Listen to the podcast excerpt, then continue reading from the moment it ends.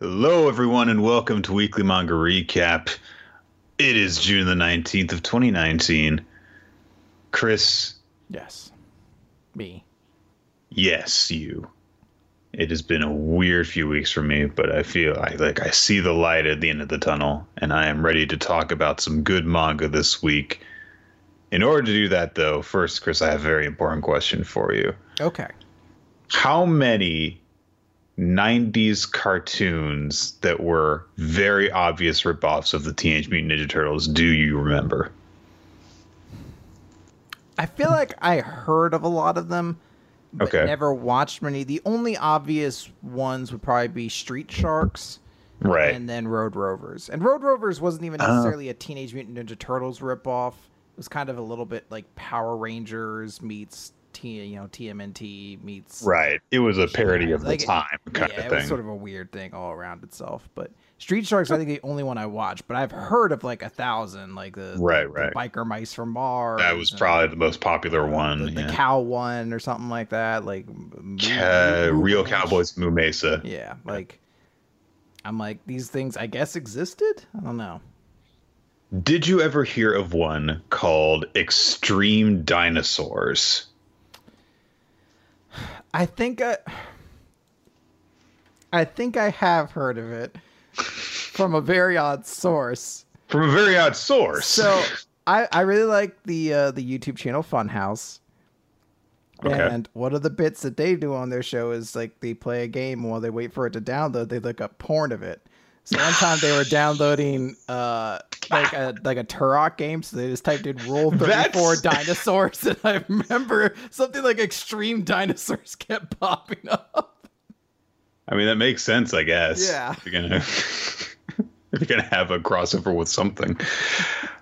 Extreme Dinosaurs was, I think, it was on Fox Kids briefly, um, and I remember it was one of those, you know, like like they all did. It had a really weird, like, kind, you know, whenever you think of you know Teenage Mutant Ninja Turtles, it's got the iconic theme song but then the ripoffs have like really weird genres of music that they'd go for. Like Street Sharks had like a kind of like jazz theme to it, and Extreme Dinosaurs had this like it was trying to be rock, but I just remember it being really lame and cheesy sounding.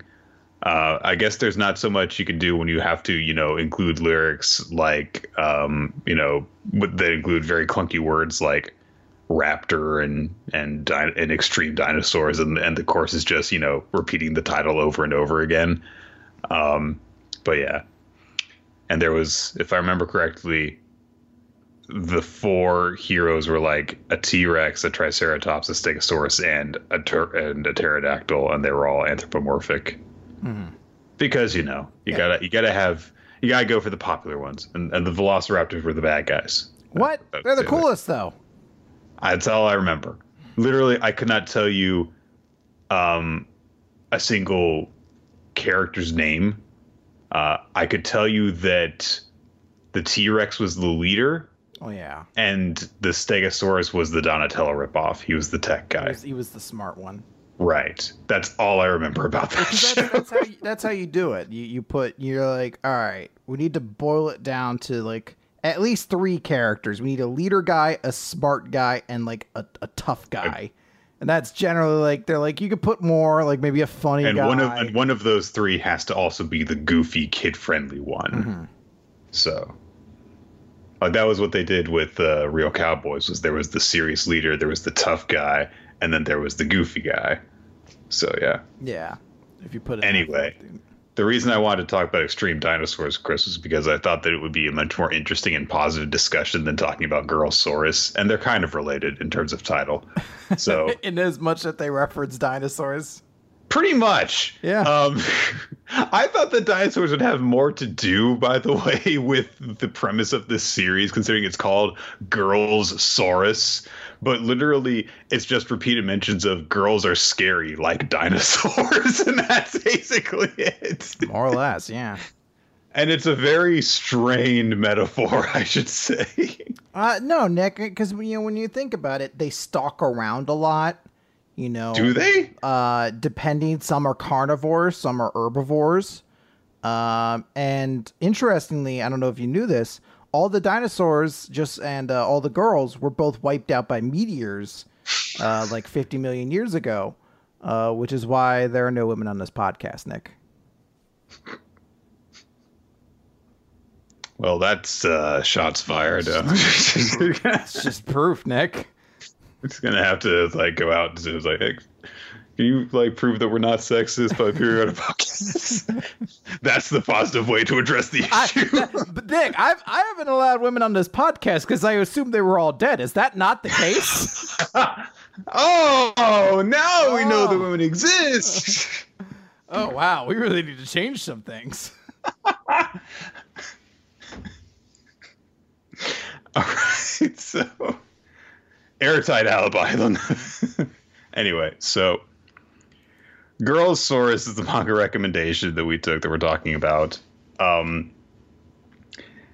honestly, for the most part, got what I was expecting. I think that when I said a few weeks ago that we were going to talk about this, that I just felt like covering something stupid, and uh, it's pretty stupid. It's one of the many, you know, romantic comedy harem kind of series. Uh, this one goes for, for the angle that you see in a lot of others, where um, the guy does not want to be involved with any of the women specifically.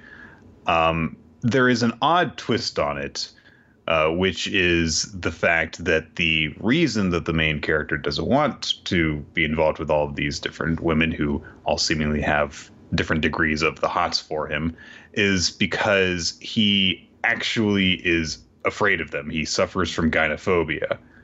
Um, now, you might say, like, okay, well, that could be interesting if a guy is, you know, specifically actually like has an irrational fear of these women who are throwing themselves at him. Then you could play off of different things. Uh, they could, you know, frighten him in different ways. Um, he could maybe want to uh, bond with women, but he just has this irrational fear of them because he specifically joins this this. I'm not sure if it's a boxing club or a wrestling club, some sort of combat club at the school that is all women, and he specifically joins them uh, at the beginning because he wants to basically have enough confidence in himself that he can take care of himself that, so that he won't be afraid. It's kind of tepid uh, justification, but he ends up joining them because they're all women, and the the female manager is like, if you're around these women all the time, then you'll stop being afraid of them. And it's like, I guess that's one way of treating it. Sure. And you know, he actually wants to get over this fear. He's being proactive. I'm using deliberately very vague terminology uh, at this point. I want you all to know. Uh, we'll get into the reason why in just a minute. Um, so he is trying to get over this fear, but it keeps on getting brought up because these women are actually scary. Uh, they're physically intimidating, they're aggressive, and some of them are just plain crazy.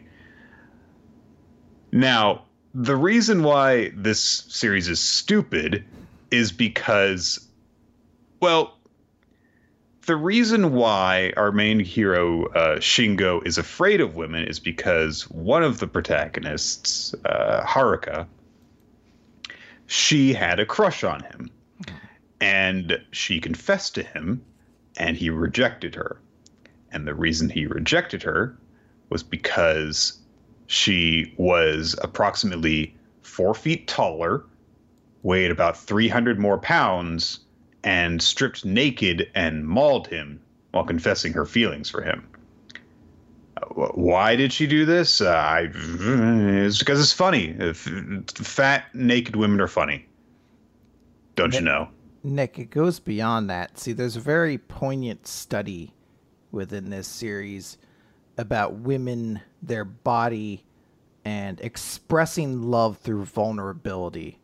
And uh, you know, it's not because she's big. It's it's because she's she's too forward with her emotions. Uh, and actually, hold on, let me just read the rest of the series. No, it's because she's big and he doesn't like her.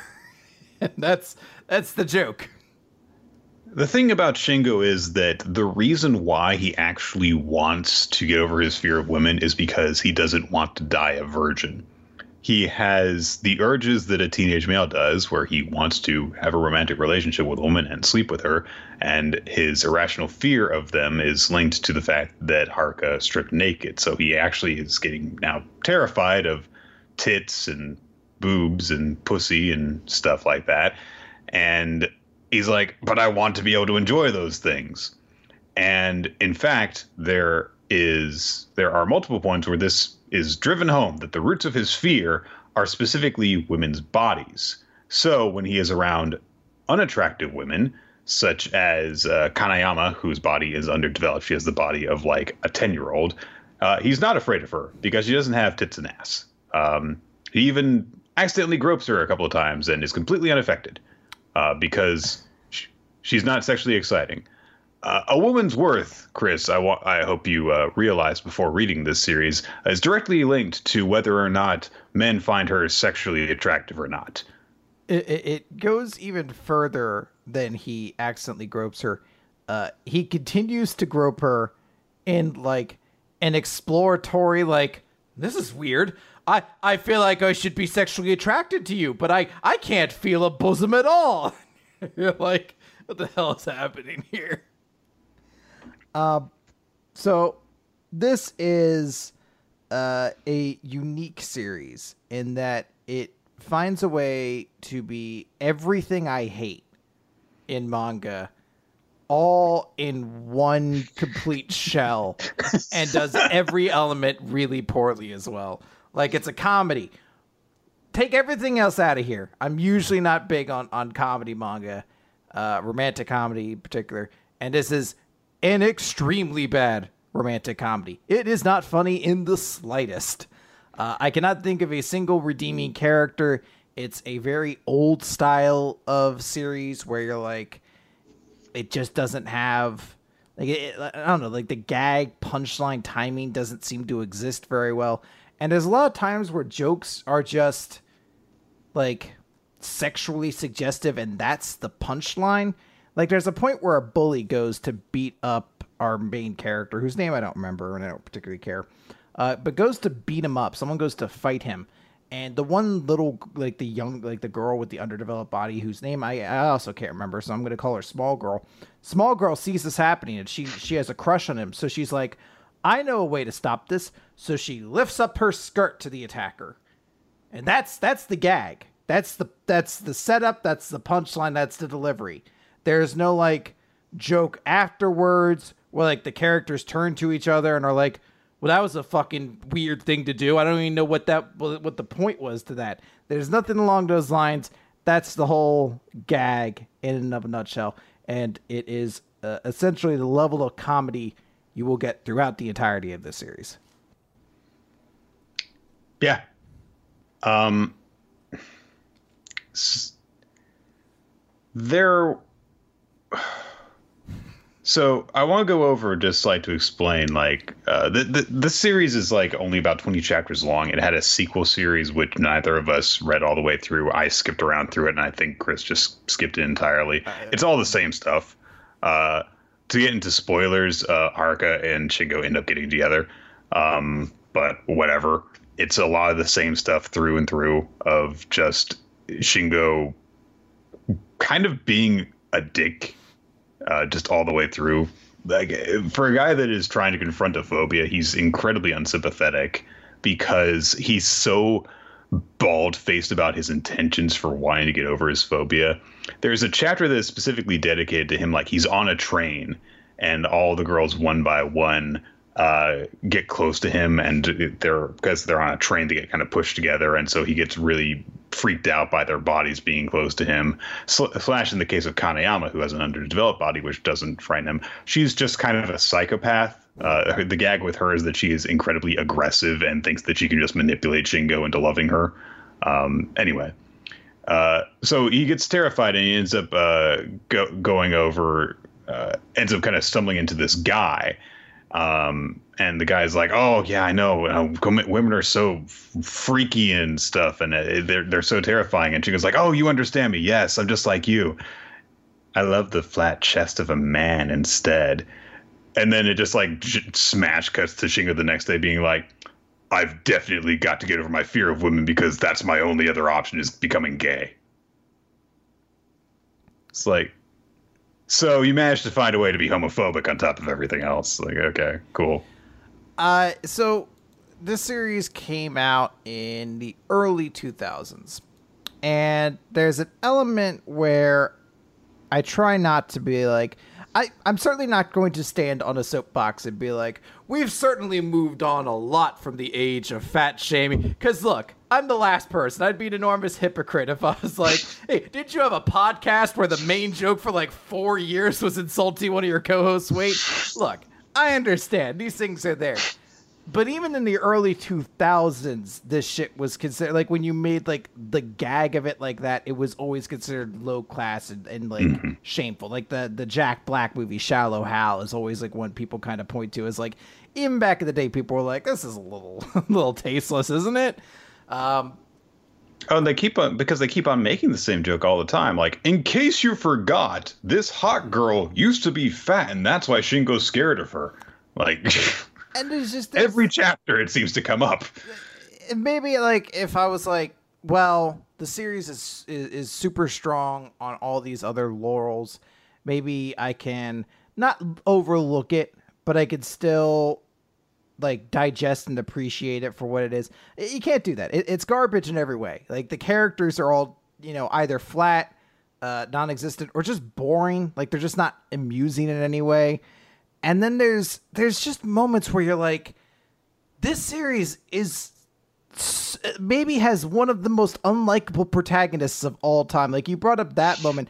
There's another one later where a bully comes up, like a, a guy from another school, and he's like, I want to see Haruka or whatever her name is.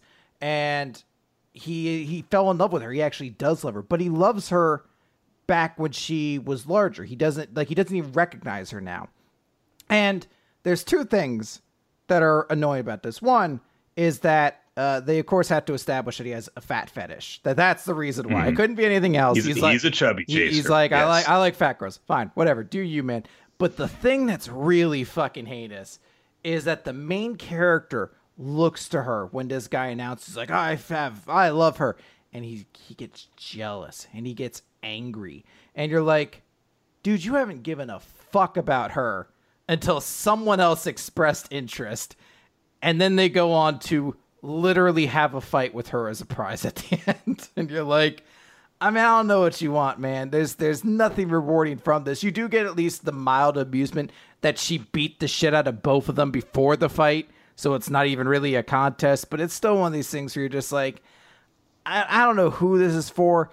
It's for somebody and I hope that person experiences other media than this because it's a really bad way of looking at almost every aspect involved with this. Mm-hmm. The series is also really inconsistent in deciding what the relationship between Shingo and Haruka is because the thing about it is that uh, Shingo doesn't recognize Haruka at first, but Haruka recognizes him and she resents him because she, you know, put her entire heart out there for him and he rejected her. Um, she doesn't seem to make the connection of oh it's because i literally physically assaulted him uh, and i feel remorse for that. So there's this like love hate relationship between them that just seems to rebound back and forth depending on what the joke of the chapter is. Um, sometimes uh, she resents him. Sometimes she uh, loves him but expresses it through abuse. Sometimes Shingo thinks that she's hot. Uh, sometimes he doesn't understand whether he likes her or not. Sometimes he thinks that she hates her, him, and so on. It just goes back and forth. Uh, there's like one character in the series that isn't completely hateable, which is uh, Sato, the tomboy, because she's just a nice girl, you know. And her entire thing is that like she just wants to hang out with Shingo like bros. Um, and he she she makes him uncomfortable because she's very like doesn't really care about you know taking her clothes off and stuff because oh, joke and she's got boobies and that scares him and stuff. But it's like okay, well she just you know wants to hang out and be friends. That's fine. Mm. And then like the club advisor is an incredibly vain, narcissistic, psychotic person who is so over the top that it's kind of impossible to hate her.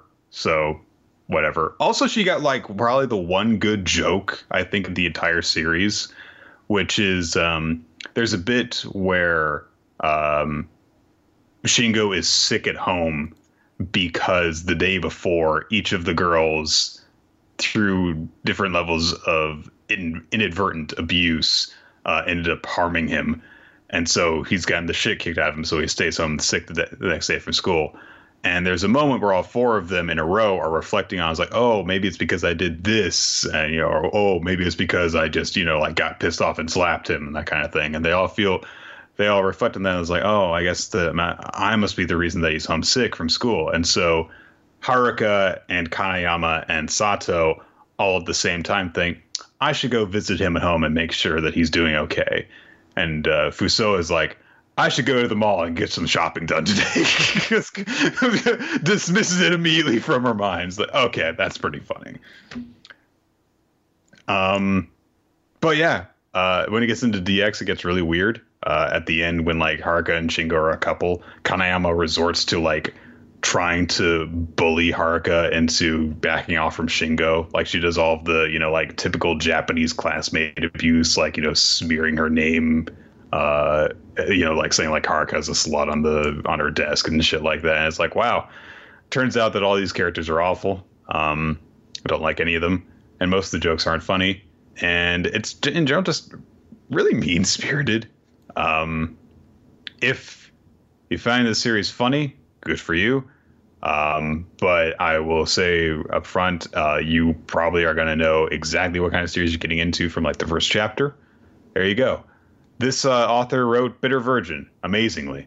Um, yeah, like, that's that's what's so astonishing to me. like it's like because you think of one relationship series and you're like we we've discussed a lot of really good romance series and one I keep going back to is Bitter Virgin and I'm like I've never it's it's always struck me so well that I was like I've I'm so happy that there's a romance manga out there that ends with the two characters breaking up and it's a natural thing and was still good for both of them and you're like how can you have such a healthy view of relationships at least at the end of that series. And then there's this thing, and you're like, there is nothing rewarding to take from it here. I, I didn't see anything that was particularly good. I don't know, man. If I remember correctly, hang on, let me look this up real quick.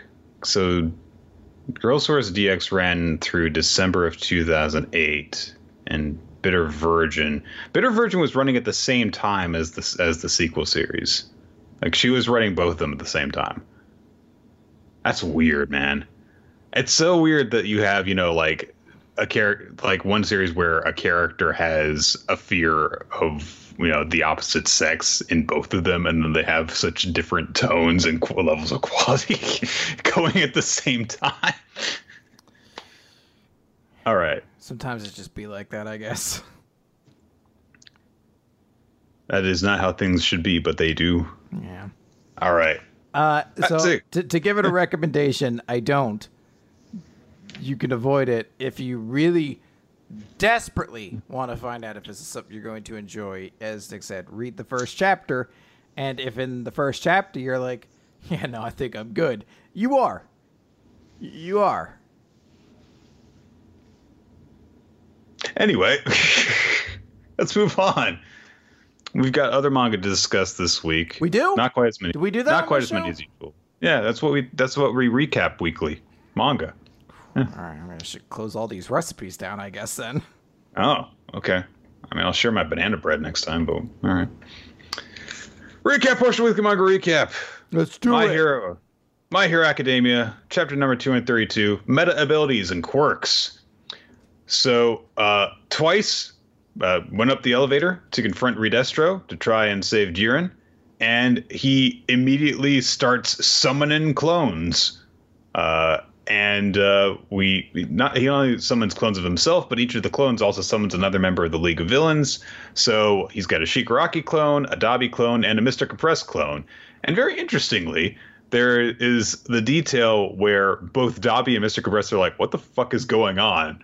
Because Twice explains, like, all right, you guys weren't around when I explained that I got over my trauma and I'm now able to clone myself. So therefore, you guys don't know about that.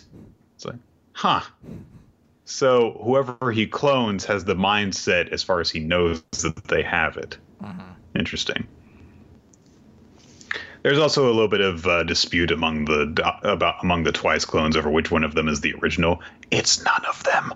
Uh, well, I do I do like how they're like, I'm the original. No, I'm the real one. And then one of them's like, Shut up! It doesn't matter. We're all linked in our hearts, and that's what matters. And, like, and when and then he runs towards Rede- uh, Jiren to try and save him, and his head explodes because Redestro kills him. And then the one's like, I knew that one was a fake.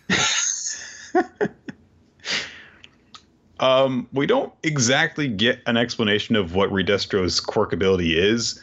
Uh, it seems to be somewhat similar to one of the quirks that was demonstrated by uh, All for One, because one of his limbs gets really large uh, and also seems to have the same blackness uh, that his birthmark uh, or whatever his mask mark thing has on it. It seems to power up his body as it spreads to different parts of it. Um, and uh, he basically almost immediately destroys almost all of the clones uh, with one swipe of this giant hand that he summons. Uh, but as one of the twice clones is uh, starting to fade away, he glomps out another twice clone. He's like, ah, well, that's very, very. Twice is super powerful. Um,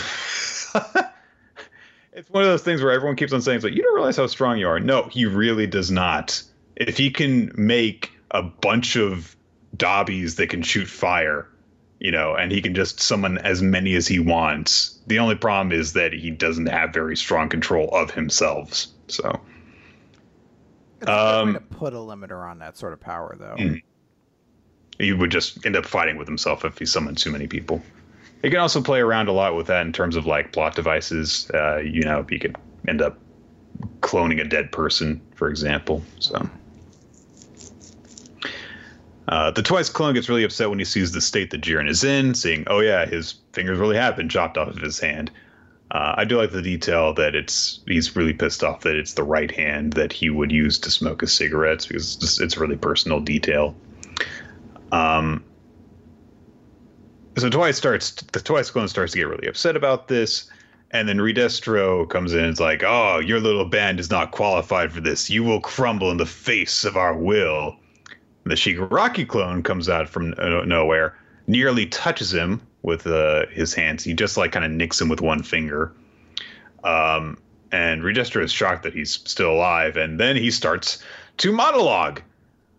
Um, we don't really see a whole lot uh, get a whole lot of new information. Um, he reiterates the fact that he is Destro's son. Uh, he talks about the origins of Destro, which is that you know there was this baby that had a meta ability, and his mother defended him from the prejudice that he faced. Um, and her words that you know this the ability is just a quirk of my child ended up becoming like a rallying cry for the meta liberation movement and the judgment uh, that was handed down by the by governments saying like okay you know we can foster this these abilities and we can and we can govern them and so on and so forth. Saying this while he's beating the crap out of the Shigaraki clone.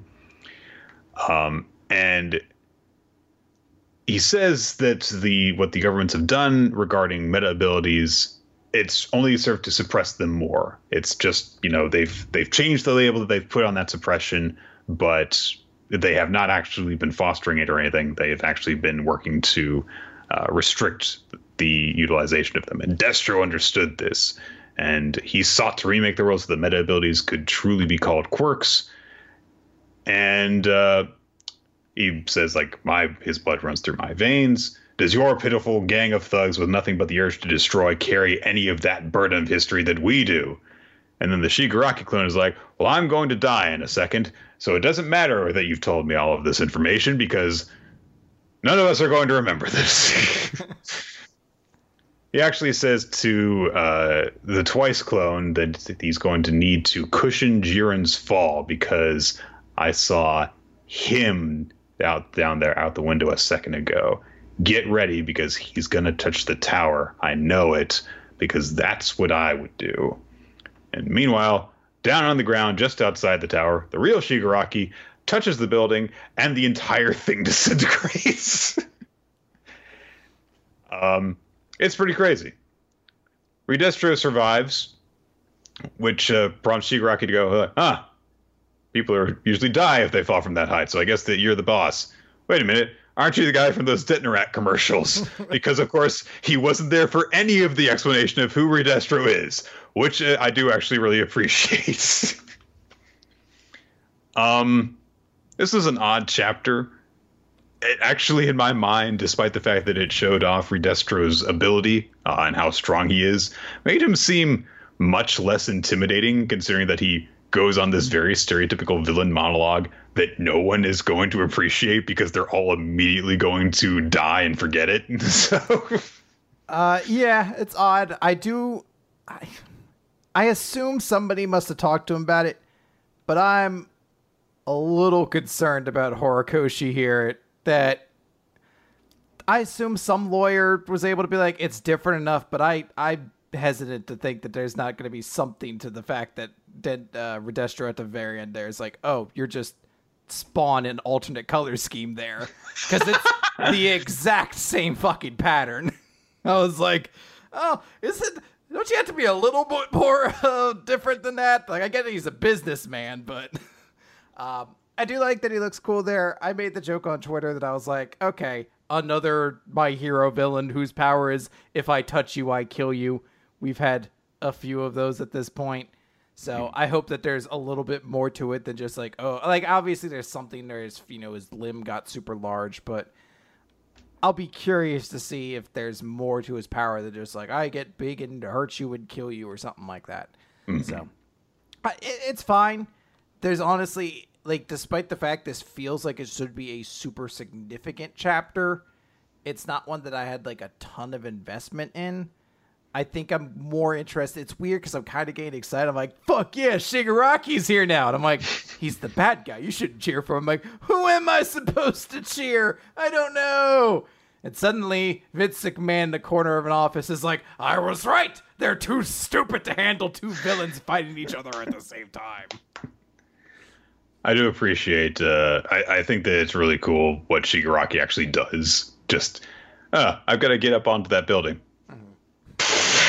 it is cool. I'm, I'm curious to see because usually when you have these like big finale kind of fights in a manga, you want them to be like in a like cinematic sort of location. So I wonder if it's gonna just take place around the rubble, if maybe the fight moves somewhere mm. else. Yeah. Or if we'll just cut some to something else because that's happened a couple of times in this uh, uh, battle. I so. imagine so. I, I feel like there's st- well, we know that Spinner probably is going to have his fight and I have to assume Mr. Compress does something. Currently, the most Mr. Compress has done in this like arc so far has been become a clone and ask dude questions. All right. It's the final chapter of Food Wars. Let's do it, Nick. Chapter 315 Shokugeki no Soma. That's not the name of the series, that's the name of the chapter. Before we get into this, I do want to say the two page color spread of Soma at the beginning, the fact that it mirrors the two page color spread in chapter one, I think that's a nice touch. And uh, it's, it's a cool little uh, visual that Soma has there. So, it's the final Shokugeki of the blue between Soma and Erina. Soma has presented an evolution of the first dish that he ever had Erina try out. Beginning of this chapter, she tastes it she has a big old orgasm. Um, it's good. There's a page or so of why it's good, and she gets kind of pissed off about how much better it is, and she thinks how much, how hard has he trained and practiced in order to make this single dish? And uh, Soma says that uh, you know there, I switched a few of this stuff out, and then there's the post poached egg, uh, and I changed and arranged the heck out of every bit of it. And Erina actually remembers back during the Hell Camp, which was a little thing that they did before the autumn tournament. Uh, like, oh, the eggs Benedict thing. That was the first dish that you could hear Yukihira saw me make. Well, why'd you make this dish, though? And Soma says, back then I got it together and managed to pass that trial, but in the end, you beat the pe- pants off me in terms of plates sold. Ever since I've been studying how you made that dish and what did you do that made it so much better than mine. How could I tweak it to work with my cooking style? And I did all of it just so that someday I could serve it back to you and make you admit that you think my cooking tastes good. So there's a couple of that go into this dish, and that's nice. Uh, and Mana, who is watching all of this, uh, equates him to you know every other chef that she's seen do this to. You know, especially Azami. You know, even the more and more that they went through the storm, they eventually their confidence crumbled and all their offerings were timid and dispirited. Even Azami was worried over over stressing me that he stuck too close to tradition and presented dishes that were delicious, but never more than a 100 out of 100. But this boy, uh, someone points out, hey, you know, I think feel like you're forgetting something. You're forgetting who you're you should be cooking for. You know, you've been all weak willed all this time, and that's not like you. So just be true to yourself. Who's the person you most want tasting your food right now? And he doesn't say it out loud, but he's thinking, of course, it's your mom. Erina eats some more of the dish, and while she eats it, she concentrates on how much she has missed her mother, uh, how much she has wanted her mother to say, you know, that she enjoys her cooking. In the same way that someone wants Erina to say that for her. And as she eats, the gifting occurs. But instead of people being stripped, the building is stripped. The walls come crumbling down, Chris. Most, lots of building destruction going on this week in manga. It's actually and, maybe my favorite part of the whole chapter because I love how it's that again that level of like insane stupidity that made Food Wars so enjoyable. Where it's like we've done everything, we've had the entire stadium disrobe because of a gifting twice now. How do we escalate it for like the big arena final and uh, uh like moment there? And it's like the fucking world disrobes for them. Then I was like, fuck yeah. The walls come crumbling around them. Uh, the moon shines in from behind Erin as she puts the bowl down after finishing it. Takumi and Megumi are like, "That's it! She's done it! She's gonna say it now! She's gonna s- talk about how great someone's cooking is!" And Erin just says, "Disgusting." and she, you know, slams her face, her hand down, and says, "That was completely unacceptable, or at least it will be once compared to the dish I'm about to make." And Soma gets a happy grin on his face, like, now you're talking. Mana is like, now I shall deliver the moral of the story. uh, and she says, giving your very best for one person, not just once, but consistently through the years, that may indeed be the path that someday leads to a dish the world has never seen. So, okay. That's not very different from what you were talking about, but all right. And uh, Erina starts to get ready to make her dish for the contest. She's like, "Hey, why are you smirking?" And someone says, "No reason. I was just thinking that you're probably gonna be, act the same way no matter how old you get." And Erina gets really pissed off when she's when she hears that, and then says, "You know, I would get used to failure if I were you, because try as hard as you like, your cooking will never surpass mine." And someone's like, "Oh yeah, well, you think you're gonna get me to give up? I'm not. They're still rivals." Um, but Soma thinks to himself, if it wasn't for you, I never would have made it this far. I needed someone as stubborn and contrary as you to keep pulling me forward. He thinks to himself, Dad, I think finally I've made a dish that I can completely call my own. And we get a final brief montage of all of our favorite characters. Where is Alice? Except Alice. Um, all of our favorite characters, but not Alice but the other Aldini brother made it in. Yeah, uh, there's it. So we see Megumi with the Aldini brothers, Yoshino and not Ryoko, along with Ikumi, um, Ishiki, Ishiki, uh, Kurokiba and Hayama, Fumio, um, I guess Dojima and Joichiro, it looks like. Mm-hmm. And then Asahi with like his bag over his shoulder, like, I'm off to go and be unredeemable somewhere else. And then it, Erina smiling as she gets ready to make her dish. And Soma says, This ain't over yet. Let's say we get this party started and have ourselves another match? And that's the end. That's the end of the Food Wars. Um. Okay. This chapter in a bottle is all right. It's it's pretty good, I would say. I feel like this would be much better if there were more coming after this because it's it, it's very much is like and the adventure continues uh, kind of feeling to this. It's one of those kind. It feels like a cha- a chapter that's at the end of a series that's ended after 18 chapters yeah. as opposed to 315. It feels very sudden and weird. I do like that it doesn't end with the conclusion to the match because mm-hmm. we're able to sit there and say, okay, Soma snapped Erina out of it. I don't know why she was ever out of it to begin with, but whatever. She was out of it.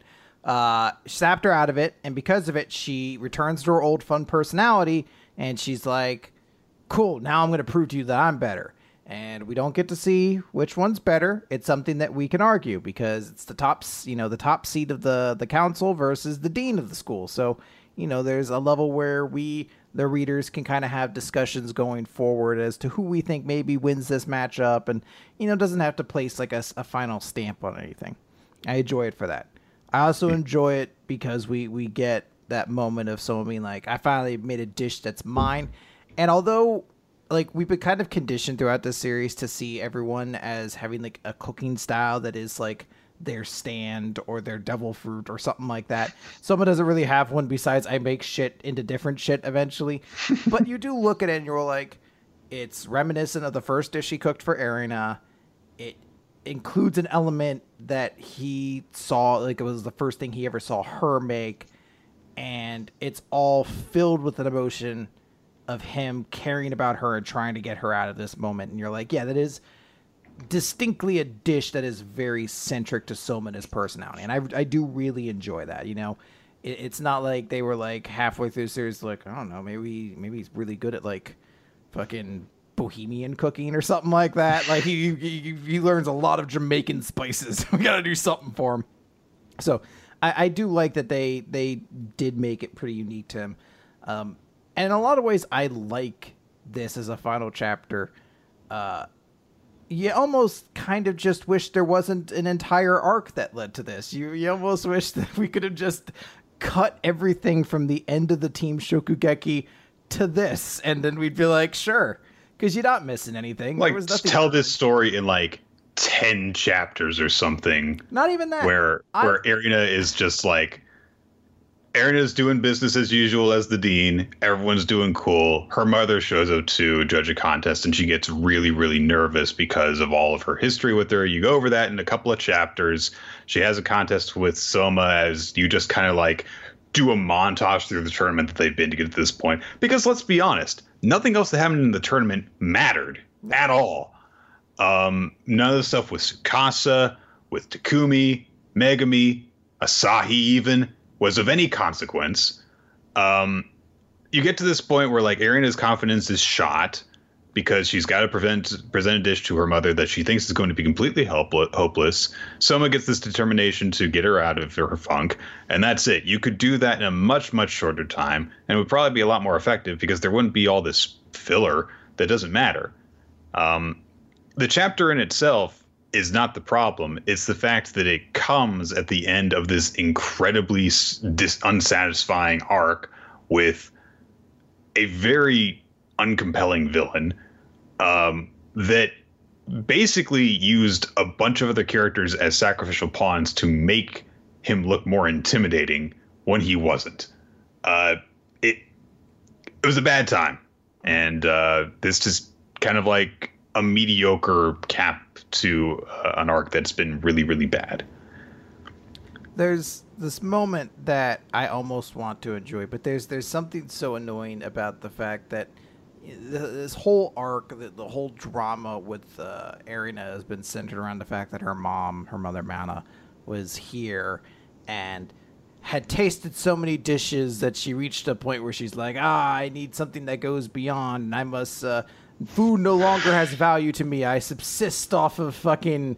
Uh, IV drips at this point, and food is mostly disgusting to me now. And only these heights that even a chef who she claims could make dishes that were 100 out of 100 couldn't satisfy her palate and we have to reach that point and she's this this this kind of boogeyman like figure in the world of gourmet and this this traumatic element that brings out the worst in Erina is there and then they make this dish and she's like hmm i believe i have learned a lesson now perhaps waiting and maybe someone will make something. Like, there's no real lesson she learned. She eats a dish and she's like, I suppose I've learned everything now. And now, like the wizened sage I am, I shall deposit le- lessons to you all. And I'm like, fuck off. You're the worst fucking character in this goddamn series.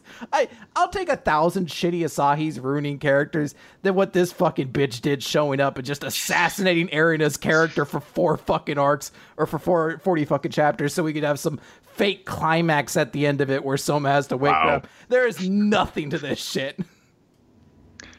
Oh god. So, uh, someone actually remembered that I had said I was going to do this. Uh, some of you have probably seen me do did, that I did this on Twitter. Um, so I can't remember exactly when I said I was going to do this, but I promised that if Megumi did not get a standout victory, that I was going to send a message in Japanese to Tsukuda Yuto, the author of, Shon- of uh, Shokugeki no Soma, on Twitter. Uh, I uh, actually randomly was going through my bookmarks the other day and I found that and I was like, all right, I need to send him that. and then like the next day, someone said, what are you going to do that? And I'm like, oh yeah, I guess I am. so I sent him the message on, on Twitter. Um, but basically just, it just reads very straightforwardly. Tsukuda Sensei, why did Megumi not get a big win uh, in Japanese? I haven't gotten a reply on it, but I didn't expect to because, I mean, would you reply to a message like that if someone was like, "Hey, why don't you do the thing in this book?" Like, no. But um, I'm glad that people that other people agreed with my sentiment and uh, were also upset. So. You know, and maybe one day he will respond to your message and he's to be like, Dearest Nicholas. Ninja X3, Ninja X3 guy says it was just after Megumi lost to Momo, which sounds about right because uh, that was the last important match that she had um, besides this arc. But so Nick, she defeated the guy who used the Chinese. Shut up. and immediately Asahi was like, "That guy sucked. that guy was poop." that could, wasn't an impressive victory at all. I could beat you using poop. Someone uh, mess replied to me on Twitter saying, "It's like, what isn't the fact that she managed to, you know, find accomplishments and get on the council and stuff? Isn't that her big win?" I'm like, "That's not how shonen works. I'm sorry." it's also not rewarding. Like, it doesn't it doesn't matter that she led a rewarding life when it comes down to a shonen battle series. but you can even say it's not even it's it's one it's you know that big lesson of like show don't tell. Like we didn't see her gain happiness. We're like Right, cool. we are just told that she's good now. Yeah, yeah, everyone's like, well, she has a lot of potential. Well, does that potential like equal like a big win at some point? Yeah, I guess at some point it probably does. That's how she's on the council. You're like, do we get to see it? No. Does she get a cool like victory after that? No, but just understand she's really good now. And I'm like, well then fuck off, man. Don't don't shit in my mouth and tell me it's ice cream. I mean, it would be like if I say like, "Oh, I'm really good now because you know I've got a different colored belt on my gi." It's like, okay, are you any better at fighting? Well, I mean, I'm going to lose all the fights that I have still, so you won't be able to tell. Look, and, and people keep bringing, and people keep bringing up. They're like, "Well, she also beat this person. She beat this. She beat minor throwaway villains in Shokugekis that were only meant to show off how cool she was. Like, it was meant to be like, hey, look, she's good. But anytime she went up against someone of any level of strength, she lost. and no other character who was supposed to be kind of significant like that has that. You look and you're like, oh, Hayama won the Fall Classic. Uh, Aldini beat. Which member of the council did he beat in the team Shokugekis? I know he lost to Tsukasa. Oh, he beat Eizan. He's on, yeah. Didn't he? Didn't he beat someone else? In the team Shokugeki? I don't think so. No. Huh. For some reason, I thought he bought, beat someone else as well. But like, he he beat significant people there. Um, you know, uh, Kurokiba beat Megumi to get where he was. Like, we saw that there are characters that had these like important things, and you're able to kind of like build things off of that. But like, we never saw Megumi have one of those victories, and mm-hmm. for a mm-hmm. long time, she just lost. So we were waiting. She, she did really well, but she lost, yeah. and that didn't change. Basically, you know, if she. That's the thing about it is just it was always the same thing as like, oh, she came close, but she lost. It's like, all right, well, she's got to get over that hurdle in order for all this to have a payoff, and that moment never really came.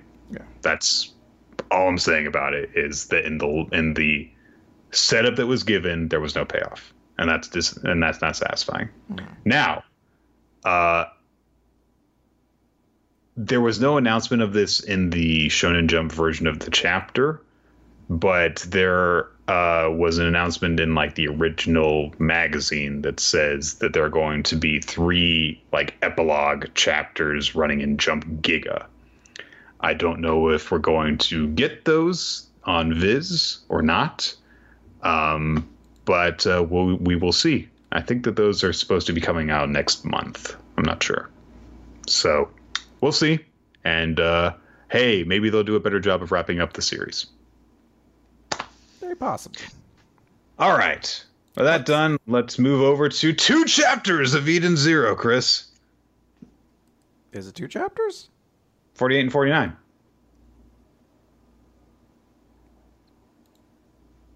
I didn't read 48. Uh, it doesn't really matter. It's about all the stuff. It's about all the stuff that you would expect happens. Honestly. all right. Because I was like, I saw the first page and I was like, oh, it must be like the the visual from the fight from before. All right. Well, you know what? For the sake of abridging it, uh, I'm just going to talk about chapter 49 because I didn't read 48 and it doesn't look like a ton. What happens in 48? Um, Mei says, and I quote, droolity drool at one point. Okay. Um, the replica of Valkyrie that Homura beat was actually like an android simulation um, that was just, I guess, running a simulation program thing. And it, doesn't really matter. It's not whatever. It wasn't the real Valkyrie one way or the other. Anyway, Zhao is like, I'll answer your question. And they're like, where can we find the real Valkyrie? Over here. Uh, but she also, as they're leaving, uh, says, I'm going to tell you one more thing because you guys did a really good job of entertaining me. Mother actually exists. In fact, Mother is the person who gave me my time oracle powers. And so they're like, oh, okay. And Weiss is like, or rather, uh, Rebecca's like, does that mean you know where Mother is? And she says, no, because also I don't know where Mother is. I'm going to just keep on adding exceptions to my know everything ability as I remember them. She says that in exchange for her powers, I lost my memory of Mother's location as well as my right to that information. So, okay, fine. So they've still got to actually find her. Um, and uh, they say, like, okay. Um, she says, Mother is the parent of the universe, the great sorceress. It is said that there is no wish the mother cannot grant. Now, this is the one part of the of the chapter that I, we need to talk a little bit about um, because everyone's like, she can grant any any wish, and so in order, here's what everyone says. Pino says, "I want to be human." Aw. Weiss says, "I want to be rich." Rebecca says, "A famous beekeeper." Happy says, "Lots of fish." There you go. Everyone's dreams suck except for Pino's. I mean, at least it wasn't like the, the constant. Like, I want to be rich. I want to be a famous beekeeper. I want to be a big time YouTube celebrity. like, fuck off, dude. You could probably do that. Uh, um, they leave, and is like, "I'm going to go back to being the narrator now." Uh, all right, let's talk about the chapter I did read, though. Chapter 49 Captain Connor. So we start with our characters having flown away, and they need to go to the planet of Sunjewel, which is where Valkyrie is. And they're like, well, we had to take a detour because to travel there, it, like in a straight path, is like through an asteroid field. It's super dangerous, so we're we're not going to be able to do that. Uh, basically, the ship can't like instantaneously warp travel anywhere it haven't it hasn't been before, which seems like a weird condition for it to have. It's like a fast travel system in a video game where they're like, "Well, you haven't been there before. You can't go there yet." And they're like, "But it exists, right? Like someone's been there, isn't it just coordinates?" They're like, "Uh, we didn't put the system memory in for that, so you got to travel there first. Log a point or something first.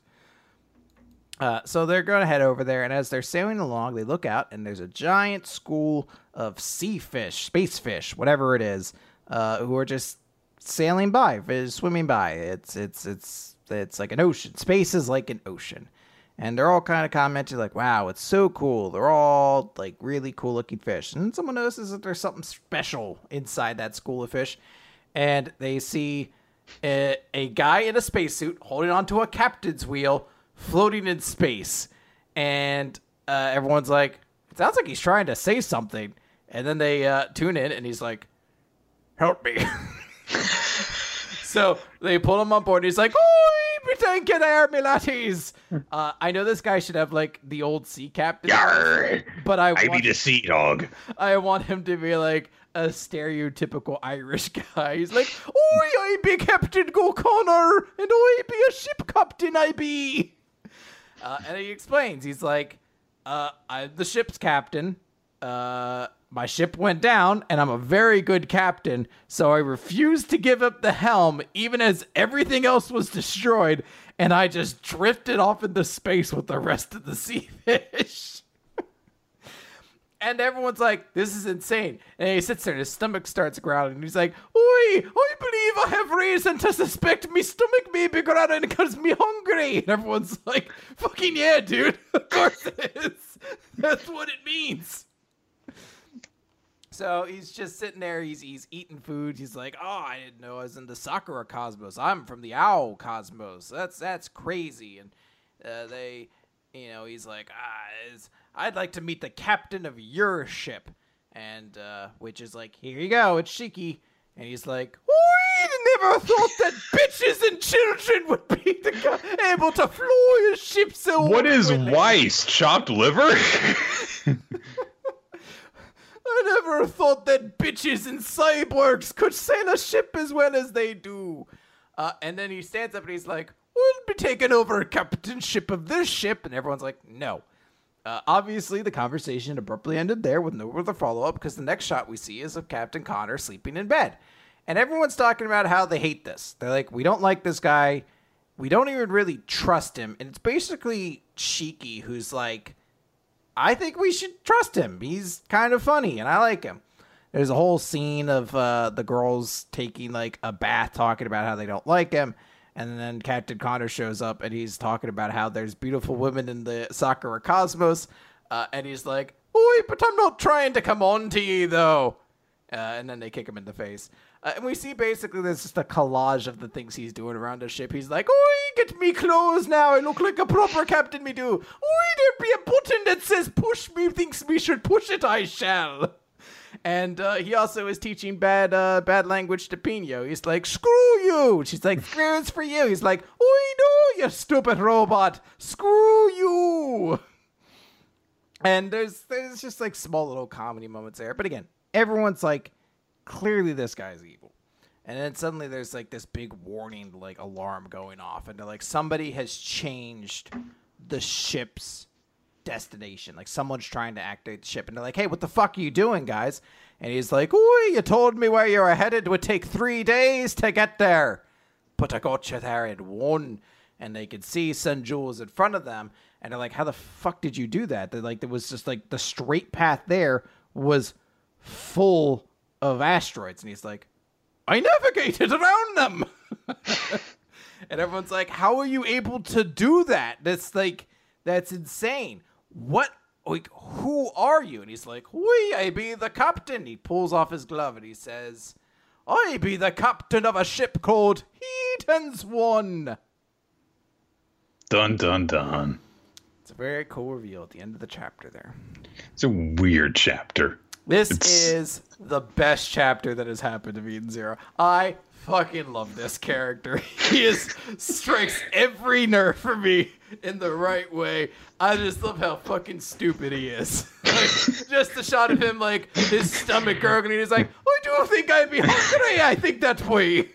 And then he just goes up and he's like, "A button I see. I think we should push it. I shall." I don't know what the hell the plan for this guy is. It was interesting, and also I have to say, like, what the fuck kind of security is there on the Eden Zero that he spends an entire day altering the navigation course of their ship, and that takes them until they arrive at the plan for them to be actually get into the control room? Like, what were they even doing the, into the entire time? Because he says it takes him a day to do it. I think, I think the idea is just that he do he does the shortcut and navigates them there immediately. Like there should there still should be time once they realize they're not on that trajectory. Like you're just supposed to get the idea. It's like oh he basically got them there instantaneously by navigating, but like ignore the fact that like even like unless he's doing it at light speed dodging asteroids, it still would take some time. whatever. I'm fine with it. It it it, ga- it got me to the point where he looks cool, and it's a cool little review of like, ah, I'm I'm a really good captain. I I was worried they were just gonna go for like the same angle they do a lot of the time, where it's like, hey, I met this character. Oh, he's evil because he likes peeping on women and shit like that. And like, nah, he's just some goofy old fucking sailor dude. And I love him. I, if anything bad happens to him, I'm not going to read this series anymore. If they kill Captain Connor, I'm gone. Anyway, so Admiral Okita is now a part of Eden Zero, so we're good. We're uh, that's where we're at now. Yeah. I don't really, I haven't really settled uh, on whether or not I like this guy, unlike you. So uh, Well, I I we'll see. have enough love for the both of us. I guess did you say the boat of us? Yeah, a little. Because he's a ship's captain. Dory!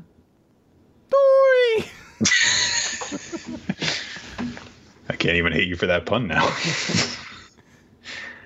All right, let's move on to Samurai 8, The Tale of Hachimaru, Chapter 6, Samurai Fate. Samurai of Fate, whatever. Rebecca Rabbit in the chat saying, I hope his powers to grow really big and get beaten. This gets hit once. Oh, Chris, all the fun we could have had if Makarov had a, a weird Irish accent. Ooh, I'm big now. Ooh, my one weakness. Somebody paying stronger than me. oh, it's time for me to have a heroic sacrifice now, it is. Oh, I survived that one too. Ooh, they teleported me away before the bad things could happen. Hoi to toy to toy to toy. Chris, it's time for more explanation of how samurai powers work. Okay. This is actually an important one though, because it's like this is like the dynamic for how samurais operate and what their like philosophy is supposed to be and stuff. So we'll go back, we'll go through this. Uh, Dharma opens up his head and it pops his mechanical spine out in order to use it as a projector to use visuals for Hachimaru because Hachimaru's stupid basically. And he says, "Okay, listen.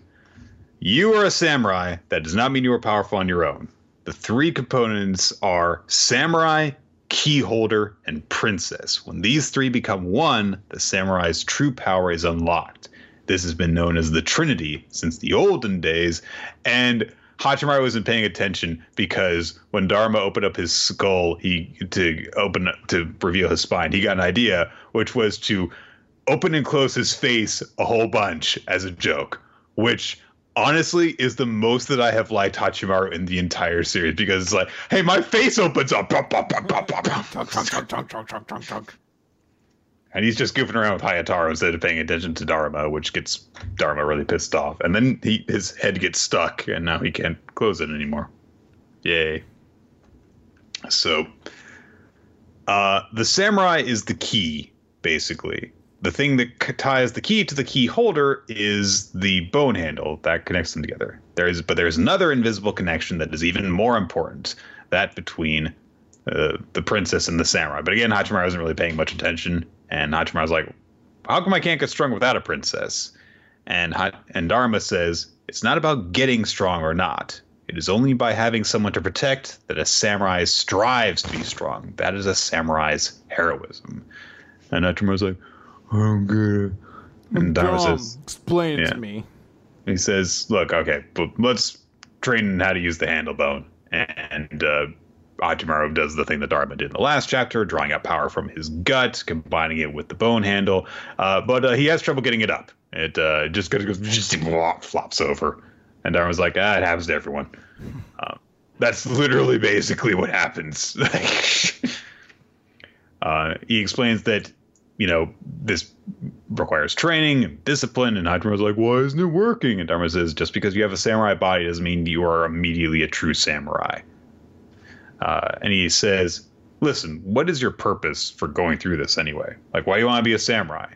And Hachimaru says, "I want to be strong enough that my dad has to admit it, and then I can go outside without worrying about anything." And Dharma's like, "Well, you're already outside." Like, no, no, without worrying, I said. So Dharma's like, "Okay, so he is worried about his dad." But what are you going to do after your father does approve of you? And he's like, "Well, I'll go travel around space." And Dharma's like, ah, "All right, listen, kid." over generations, the samurai have protected the galaxy, protected the planets, not to mention the planet's precious. And he's like, I get it. They protect you protect the princess. Like, listen, just fucking listen to me. Shut up for a second. You are a stupid kid. I am an old wise man. Listen to me. Do you know why samurai protect princesses? And he's like, Well, because that's a samurai's heroism.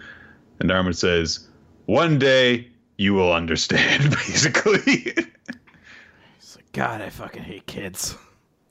Hachimaru does say, like, whoa, so you mean that, like, you protected a princess? And Dharma's like, don't bother asking about my past.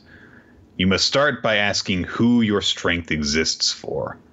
Uh, and Hachimaru basically demonstrates that he is a stupid preteen uh, shitty kid by saying like, you know, I've never met a regular girl, but uh, I don't know who I would protect. But I guess if the princess is beautiful and graceful and smart and honest and cute, I might consider doing it. You stupid kid. uh, but we cut away from there uh, to a ship that this old samurai lord is on. And uh, his princess, who is also old like him, is laughing to herself because she's remembering the day that they first met.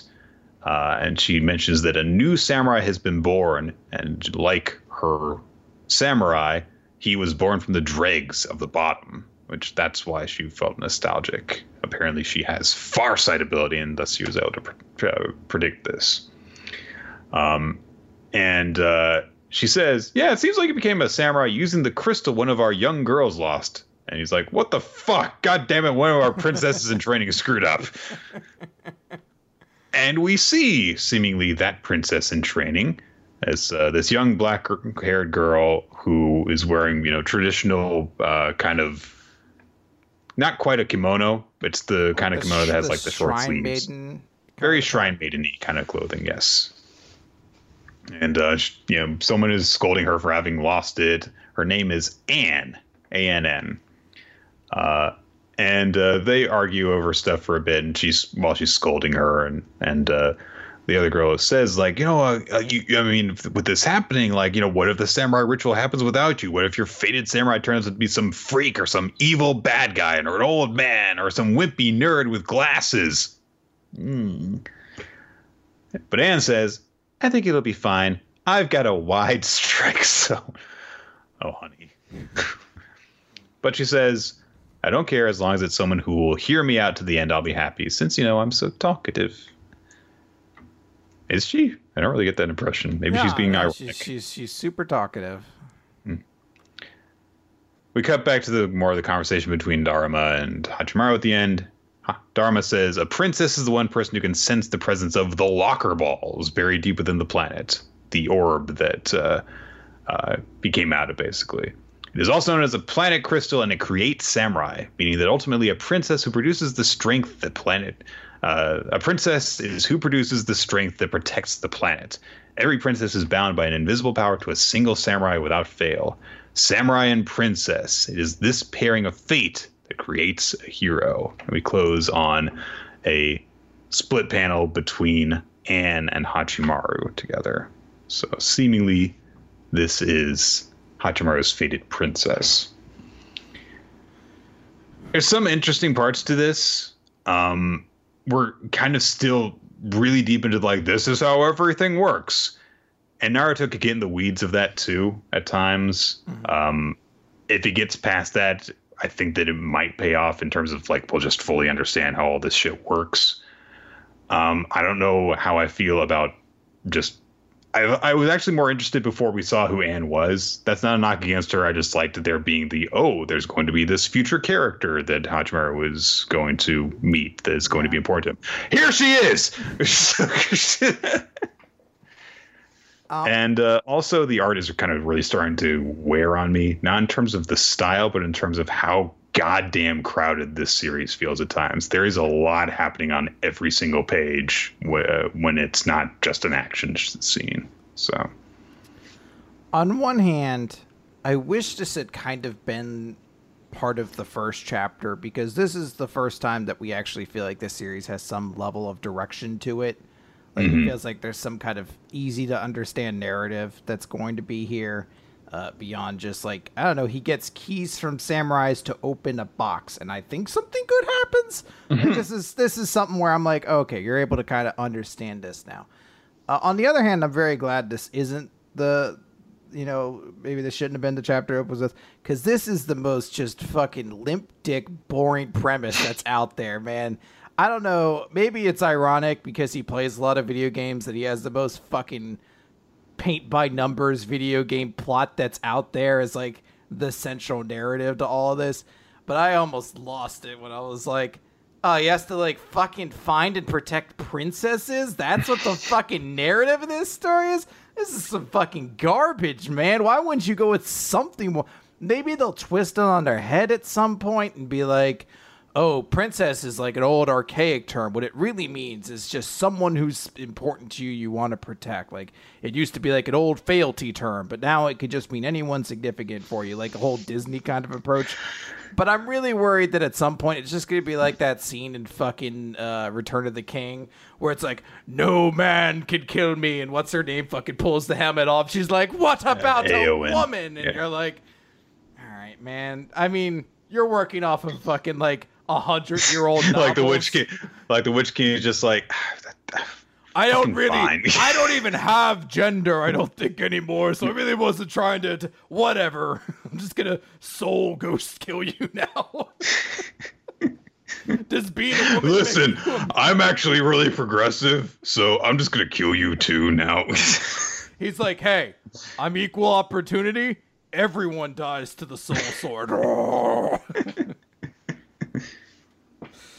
Um, yeah. I, I really don't have much to add. Like, it's cool that we have some kind of forward narrative to go with, but like, it's just such a shitty, boring premise that you're like, I don't know how you make a second series and the formula is so much more restrained than what Naruto's even was. I mean, I like Dharma specifically. Um, I also like some of the idea of the dynamic between a samurai, uh, you know, a samurai specifically, you know, drawing power from their duty to protect someone, which is very much in line with what historical samurai were supposed to do. What defined a samurai was the fact that they pledged themselves to a, you know, a lord, and then if they didn't have a lord, then they be, then they were instead just a ronin. Um, but it's it is very much like a. By the way, this is what we're doing now. so, what these two have a bond now. Why? Because you found the thing that she yeah. like it's just those things where like I just don't get why we spent four chapters not getting to this point, like faffing around with like a fucking Team Rocket like bandit group in a tank and shit like that, and and Nana Nanashi or whatever. Like one mm-hmm. of those mm-hmm. things where like, what like, if I, she were the princess? I'm like, I assume that like they're gonna come back at some point and we'll see some like relevance to that whole subplot but i'm like why did we spend like three chapters if we just needed a character to walk up and be like now listen here there bucko here's the story of this world It Oh right. Dharma, Dharma's got to have like a, a really inappropriate mentor voice. He's gonna be he's gonna be Phil from Hercules. oh, what you doing there, Hick? so you want to be a samurai kid? Well, whoop de doo. Suck my penis. Like I don't remember them saying that in Hercules. Like uh, getting a little bit of uh, Frank in there. it's, it's what Danny DeVito would have wanted him to say. All right. Let's get into the last Saiyuki. Uh, I'm sure that this pro- this chapter probably played well with uh, a lot of our fans uh, because it's it's a very big Estelle chapter, and they and our, our viewers love Estelle. It's ch- chapter 15, Wish Upon a Star, Part Two. Estelle's woken up by Koharu after she and Ryunosuke saved her, and Estelle's like, "What happened?" And Koharu's like, "There's no time to explain. I have to go." And we see Like, that needs me. well, she, that she just she glows it. Like, hmm. I really thought this was going to lead to like some heroic moment, not you teleporting away. You're like, humanity's doomed. Boop, boop, boop. And instead of saying like Koharu died on, on her way back to her home world, just says the, the, the end of the last Saiyuki. And that just ended three chapters early. Ryunosuke is fighting the large uh, amalgam Kurori thing. Uh, he seems to be doing okay at first, you know, cutting off some tentacles as it uh, approaches him. Uh, and, but he does admit to himself that he's struggling. He can't really attack it. He's got to focus on defense. But he does seem, he does feel like he's actually getting uh, handling it well because uh, regenerating those tentacles is using up its strength. So he's like, I, mean, even if I'm just defending myself, I'm whittling it down. So I think I can do this as long as my physical strength keeps up. And then a Kurori crawls into his ear. He's like, Where did this come from? Uh, and he realizes it's from when uh, the thing had grabbed Estelle before he was able to save her. So it was probably hanging out on him, waiting for its chance, I guess. So it goes inside of his body. Uh, meanwhile, the large Kurori is still attacking him. So he's like, okay. And he uses his Nyoibo to just plunge a knife into his stomach in order to kill it. And he barfs the uh, dead Kurori up. And he's like, okay, I'm good. I, I'm okay. Ow. And then he has to fight the large Kurori with this wound in his chest. Hooray! We cut back to Estelle and Koharu. Estelle is like, "You're not good. Why? Don't go over there. What can you do?" And and Koharu says, "I mean, I know that I, you know, have fake limbs, but you know, the Kurori can't suck out my life force. I don't have any strength that it can take, uh, physically speaking, and I can at least be a shield for my big brother. So it'll be fine. I'm not afraid. I'm going because I want to." And she floats off to go save Ryunosuke. And Estelle thinks to herself, "Huh." There goes Ling Ling. Why did I forget? We get more of a flashback, and uh, she thinks to herself, "I didn't choose this path because my mother said I should. It was it wasn't because I had to be like her. It was because I had always wanted to be her. If there ever came a day when my illness was cured and I could move my body, normally she was a klutz." She wasn't athletic at all. She wasn't very dependable, but she was very kind. And we get shots of Estelle from the TV show intercut with memories of Koharu as they've been going together through this arc. Koharu demonstrating that she's not afraid to do this, managing to comfort Estelle when she was getting scared. And Estelle thinks to herself, she could be brave if it was for someone else's sake. That was the kind of girl I wanted to become. And she wipes her tears out of her eyes, says, I'm not sick anymore. Now I can run fast. My arms are built up and I can fight now there's no reason for me to be afraid. And the fear building up inside of her Mo is now completely gone. She stands up and says, Now I'm strong, so there's no reason I can't be Ling Ling. She thanks Koharu for being by her side and for showing her the way. I'll be right there. And Ryunosuke nearly gets caught by the large Kurori. Estelle arrives just in the nick of time to smash the tentacles as they come towards him. And she says, I came here because I wanted to, and if it's my own biggest desire, then I can fight against anyone. And Ryunosuke's like, all right, but what do we do now? And Estelle's like, I guess we can't win at this rate, so we have to level up. Until now, I could only rely on this outfit, but I'm no longer the weakling I used to be. And she snaps her Nyoibo in half to make it into two maces. Dual wielding. I This is a cool- chapter. Yeah. Yeah. I, I like that what we got from Estelle. This is like because I've kind of mentioned for a while now. I've been like, yeah, I'm not really digging that Saiyuki. Like, I haven't to reveal. This is the first chapter. I was like, yeah, I'm digging it. Like, I kind of feel like I can get it where it's like, hey, we're gonna be, we're going to be a shonen battle series. Like we hmm. are, Yeah. but we're going to include some like kind of dark imagery and we- weird twisted designs and things like that, which is not alien for Shonen Jump series, just alien to how the first chapter treated in comparison to this. Uh, but I still like it. Like I think it's a really cool moment for Estelle. Uh, we have more than one chapter this week that's basically about one girl watching from afar as another one like is everything she wants. better than the other. Uh, this one's good, but But I do like that moment of her being like, I want to be Ling Ling. And then she sees Koharu run off because even though she knows it's dangerous, what she wants to do. And she thinks to herself, oh, well, there goes Ling Ling. It's a cool moment. Like, and it's it's not dropped to us at once. We first found out about the Ling Ling shit like seven chapters ago. It's been brought up several times since then, but it was a really cool payoff to be able to have her sit there and be like, oh, that's her right there, you know? Well, and besides the Ling Ling connection thing, we've also seen the bond between Estelle and Koharu very subtly growing over these few chapters. And I do like the fact that it's Koharu who is the impetus for this big evolution. Sure, Estelle had the bond she was forming with Ryunosuke, but that's not the big important thing. And it's nice for Koharu to feel like an important character in this series that is actually about her. Like, you know, let's be real. Um, I do like a, a lot of the stuff that is in this. The only thing I have to say is that, like, even when the last Saiyuki is good now, it's a good example of a typical Shonen Jump series, as opposed to when it started off, it was a great example of an atypical Shonen Jump series. And I really miss that. Um, That's a good so it.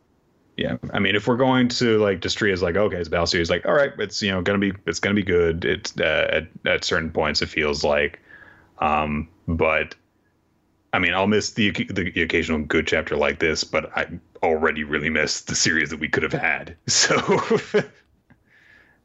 yeah uh i don't really ha- uh we're gonna go quickly through Tokyo Shinobi Squad, Chapter 3, Taiga Shimizu, meeting another member of uh, Jin's crew, uh, Taiga Shimizu. He's their big data guy who does all of their accounting and management and stuff like that. Um, N, apparently, the scroll that he had was uh, super memorization. That was the scroll he had. He could remember stuff. So he through a book and then recites a bunch of weird factoids. And then they're like, okay, let's go do the job. We're going to a research center in order to get data retrieved. And they get onto an elevator. And then old Steve Rogers gets on the elevator and is like, before we start, does anyone want to get off? He's there to kill them for some reason. And uh, Taiga it turns into a Tiger Man. And so he shoots him in the head, but he caught the bullet in his mouth. And then he beats the guy up and nearly sends N flying out of the building. And Jin has to use his ability to pull him back in.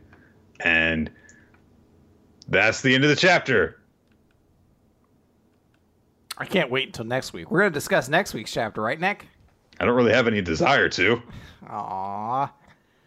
I guess that's the end for Tokyo Shinobi Squad, and based off our record, it's going to run and jump for 14 more months. Years. I swear to God, if this series becomes like the next My Hero Academia level series, They like, can't- ah, they can't. me? They cancel My Hero for this. They're like, we only need one superhero this- series. They're like, but it's not really a superhero series. They're like, they're superhero sus. Now get out of here, Horikoshi, you old fucking worthless shit. Just throw him out on his ass. you old turd, and take your plans for the next seven arcs with you. And they throw it into a fire. also, we're going to deliberately destroy all evidence that this series ever existed. You won't be able to get the DVDs or the manga ever again. We're gonna, gonna go into your house and destroy your issues that you've already got. We're gonna delete it from your mind, Men in Black style. Like no. That's right, Nick. Kyokujiro never existed. Ah! okay um. All right. We've got to discuss then. Uh, we never learn. Is that what's next? Oh, aren't we talking Beast Children? Uh. Well, no, I didn't say I had anything to talk about about it.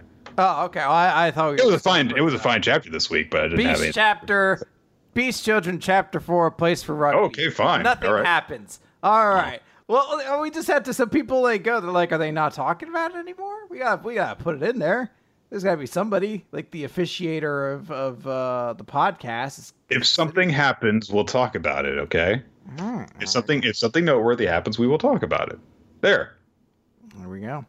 Or if it starts to, you know, get consistently, you know, interesting and worth talking about, He's then we'll. play in the next game. It's gonna be Food Wars is ending. We've got to have another series to talk about. So, bleh. Seven Deadly Sins is ending soon. We've got to have another series to talk about. Now that So- eh, we thought that already. Who knows? That could. This cha- the chapter this week is called the final battle, Chris. it just followed the chapters called epilogue. it's gonna be like chapters chapter 373 the end and then it's gonna be like wait a minute that was 500 chapters ago you liar You goddamn asshole. Uh, chapter 423 this is the final chapter that's an interesting title why is it 700 chapters before the end All right, let's talk about We Never Learned question 115. The Clockwork Fireflies yearn for the snow flurries of the Pizza Bet Part 2. So we start off in a flashback as a younger Ogata. Doesn't look like she's that much younger, but uh, a younger Ogata is about to start high school and she's praying at the grave of her grandmother, who, in a flashback within a flashback, is asking her to play a, game. And her grandmother says, Nah, forget it. You've got a ways before you can beat your grand grand. And uh, Ogata kind of makes the promise that she's like, I'm to get better at games and I'm to understand you better. Uh, and I'll, I'll understand everybody better. And we go in to the essentially one of the meetings where it's like you guys are really bad at these you, like uh, Kirisu's like you you can't continue doing this. You, you guys have to get on the things you're good at again. Uh, there's a moment where Fumino walks into a room and it's astonishing that she succeeds at doing this. She trips somehow grabs both skirts uh, and in one swift motion of falling manages to yank them both down uh, so perfectly that neither girl even has a chance to respond to it. Uh, as both skirts fall, they're both still just like in their standing around posture. It's it's incredible. Uh, also she came up from behind them and her hands reached the fronts of their skirts so it's it's i don't a, know how she managed to hook her fingers in there but she did it it's a true feat. Honestly, maybe that's like that would be difficult to do on purpose so maybe that's Fumino's real talent: the ability to yank skirts down from any angle, even when it seems physically impossible. Yeah, she needs to give up on astronomy and just go for that and make that make a career of that. Uh, we see a little bit that Fumino has had a relationship with Ogata because both of them were being tutored at the same time.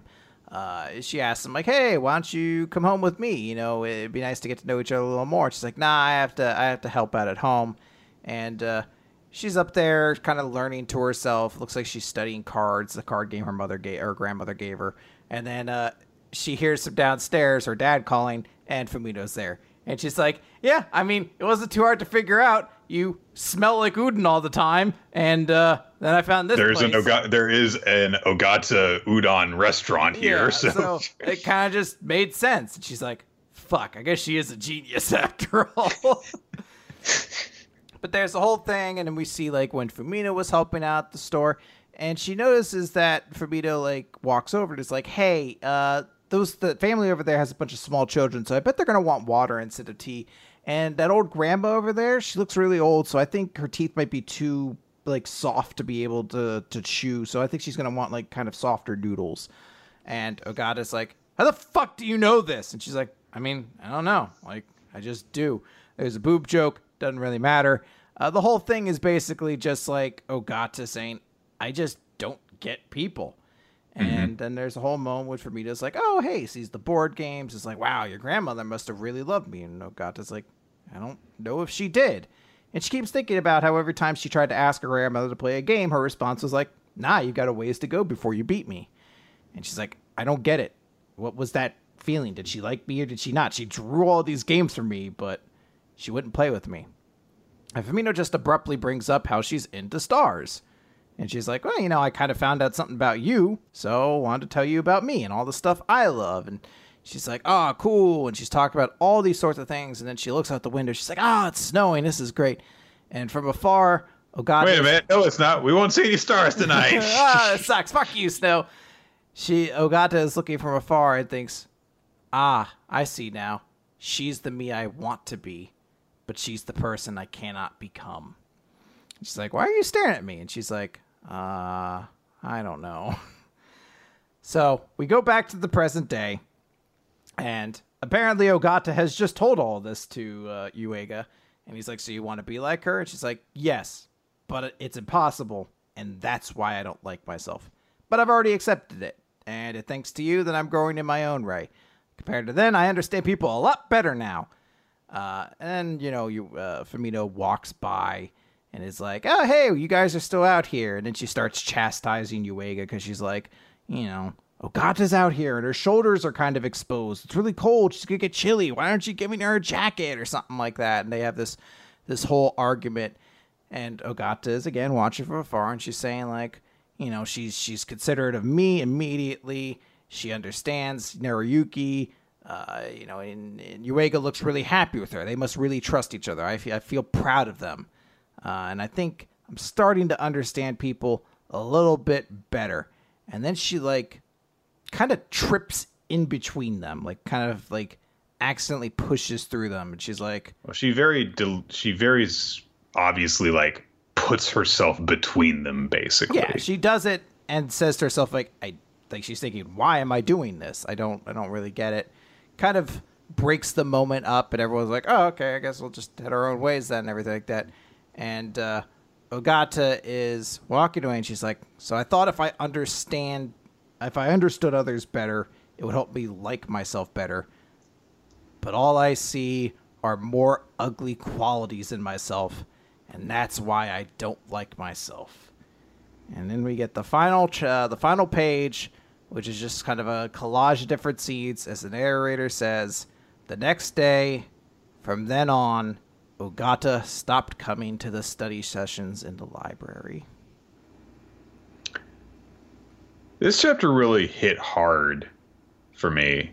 Um, it's a weird feeling because it's it's about something that I don't have a first person uh, reference for.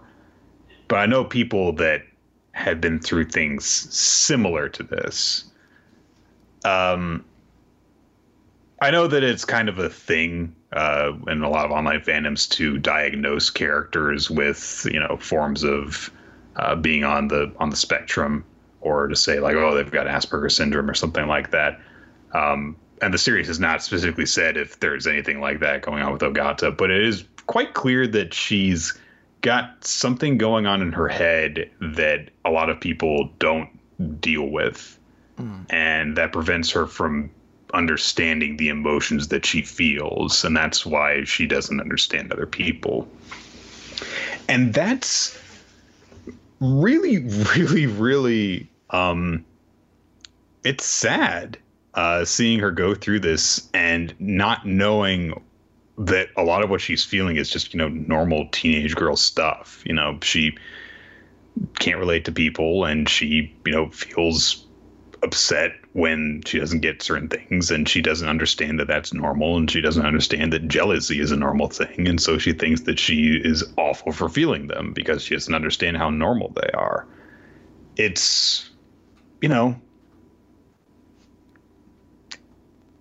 whenever I feel emotions like this, I've always been, I think at least, I've always been really good at being able to break it down into like, this is why I'm feeling this, and this is why that's okay. And it kind of takes the power away from it. Um, Nicole, my girlfriend, uh, suffers from anxiety issues.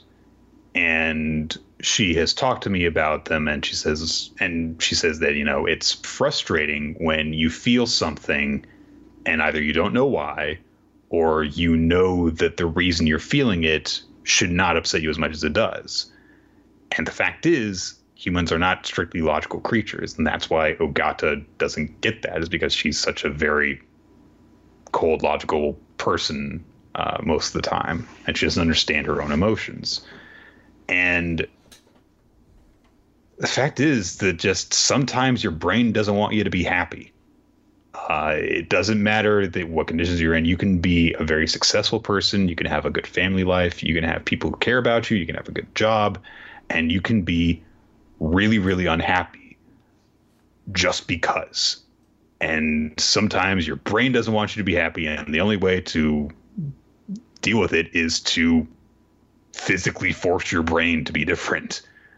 Um, I'm not saying like, oh, if you've got you know any form of depression, just immediately resort to taking drugs for it. But sometimes you have to.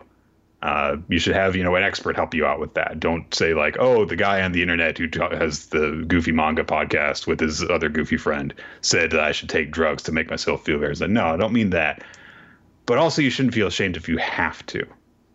Um, and there's a lot that is not being said by this chapter that I think gives it more of a kind of broad um, parallel in that sense. Like, just.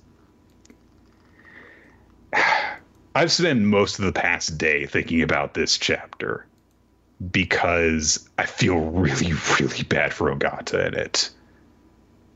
That's basically it. I like the part where she walked in and pulled their skirts down. Really funny to me.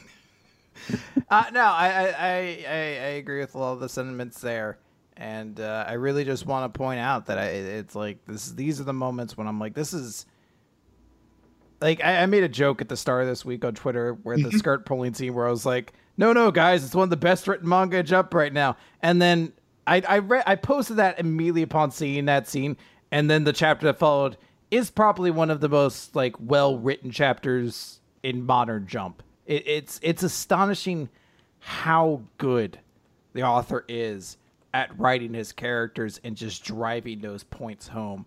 Just like the weirdness of like I, I don't like these two being close together and just like forcing herself to kind of trip to separate them. Yeah, and then and she doesn't know like, why. Why did so I she's do just that? like, I must be a bad person. and Yeah. sh- and she's like, you know, the whole nuance of like, I just watched Fumino come out here, and I, I want to be more like her, and all she's doing is being considerate of me, and all I did in response was try to tear away something that was making her happy in that moment, and I don't understand it, and I hate it. It's an ugly quality about myself. Like it's just well written, well executed, and it's something that I'm I'm interested in following. And I'll be honest, uh, you know, normally when you get these kinds of like the end of chapter like the, the end of like and they were never seen again or something like that you usually take it with a grain of salt but we never learned has actually been better than most series at actually kind of like not pulling away from the big decisions it makes so I'll be curious to see if this actually sticks. Like maybe I don't, I'm sure it's not going to just be like, oh God, it's gone forever. But maybe this does actually shift up the group dynamic a little bit, or maybe she does just not come to studying anymore, or something like that. Yeah. Um, Ogata's been probably one of the most underutilized characters uh, in this series um, to this point.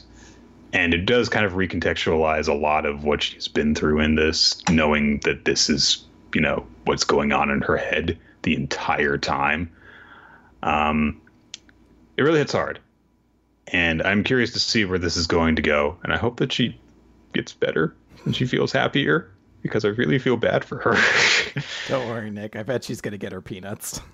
Did, have you seen uh, Goodwill Hunting with uh, S- No, with Robin Williams and uh, no, it's Matt one of those Damon. ones I need to watch Okay. at some point. there's there's a scene in it where Robin Williams just says to Matt Damon, just like, "It's not your fault."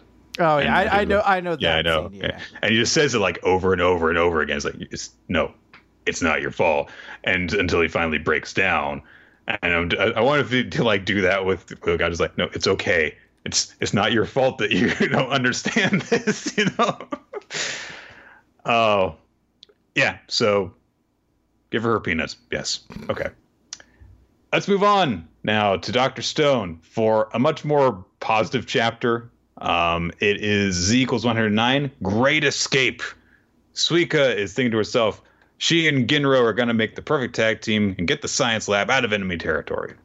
So she heads below deck, sneaks in using her perfect sneak technique of rolling around in her melon rind.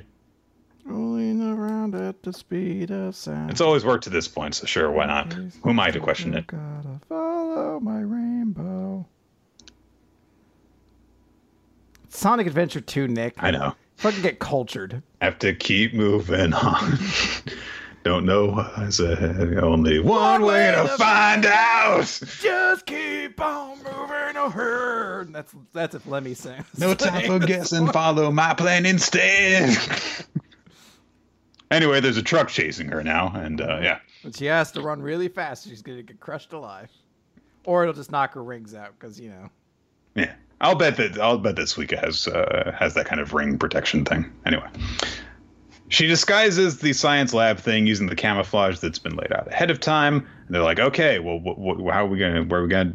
Uh, Senku and everyone else are kind of like peanut gallerying stuff because they're like, okay, well, Suika's not going to be able to, you know, do this all by herself. And Kog is like, Ginro comes through when it counts. I believe in you, Ginro. On the deck, Ginro's like, someone else is here to take care of things. Uh, I don't have to worry about it. I'm just going to leave. and he scrambles off with a goofy expression on his face while saying to himself, ultimate move, not my problem.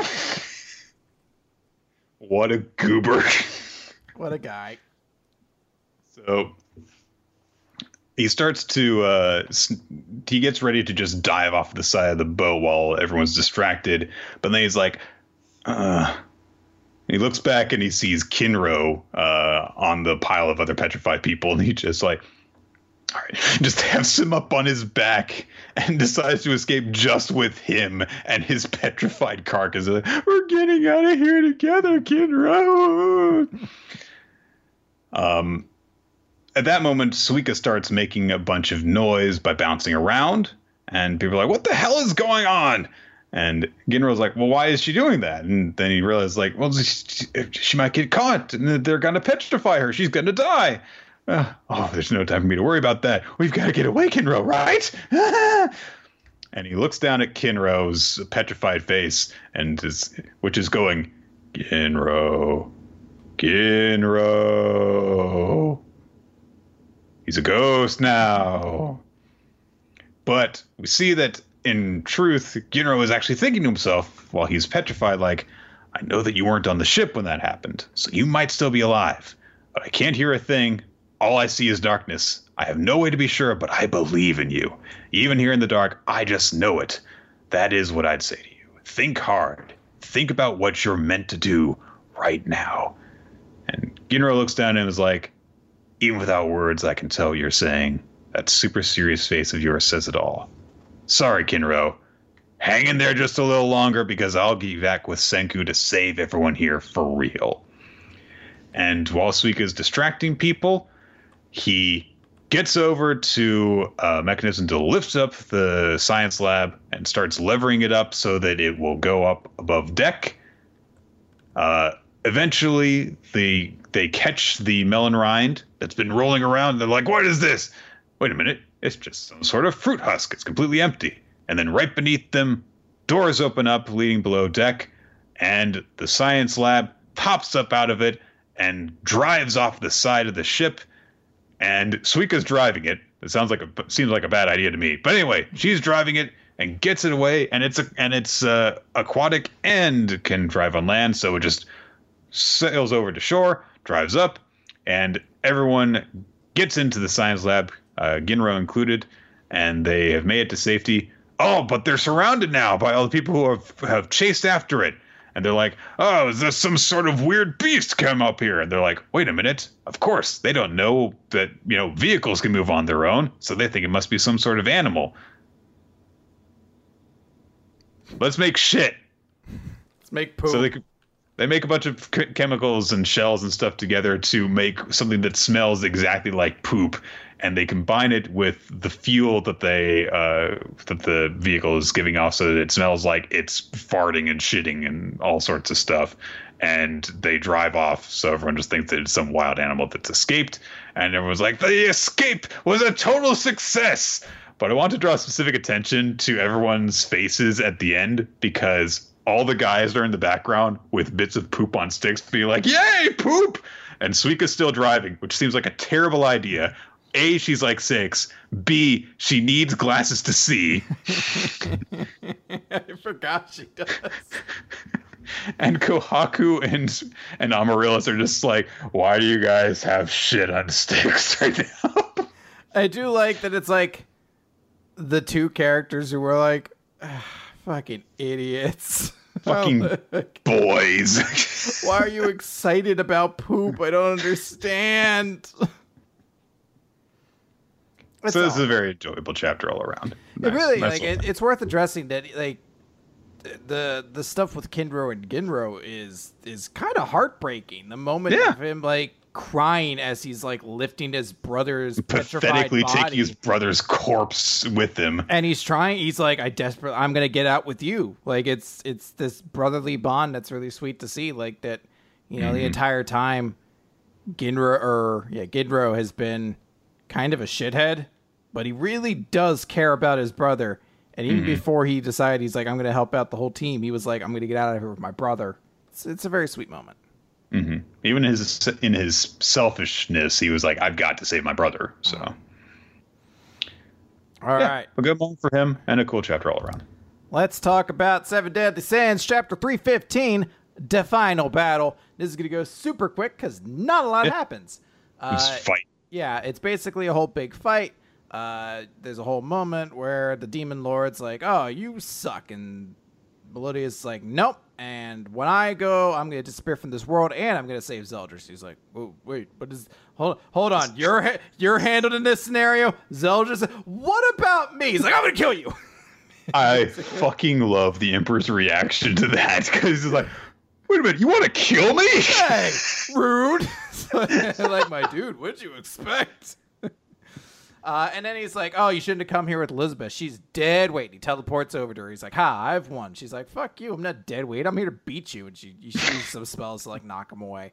Uh, we don't see how the whole fight ends because we have to teleport over to like the big everyone fight that's going on against Indura or whatever its name is. Yeah, Indura.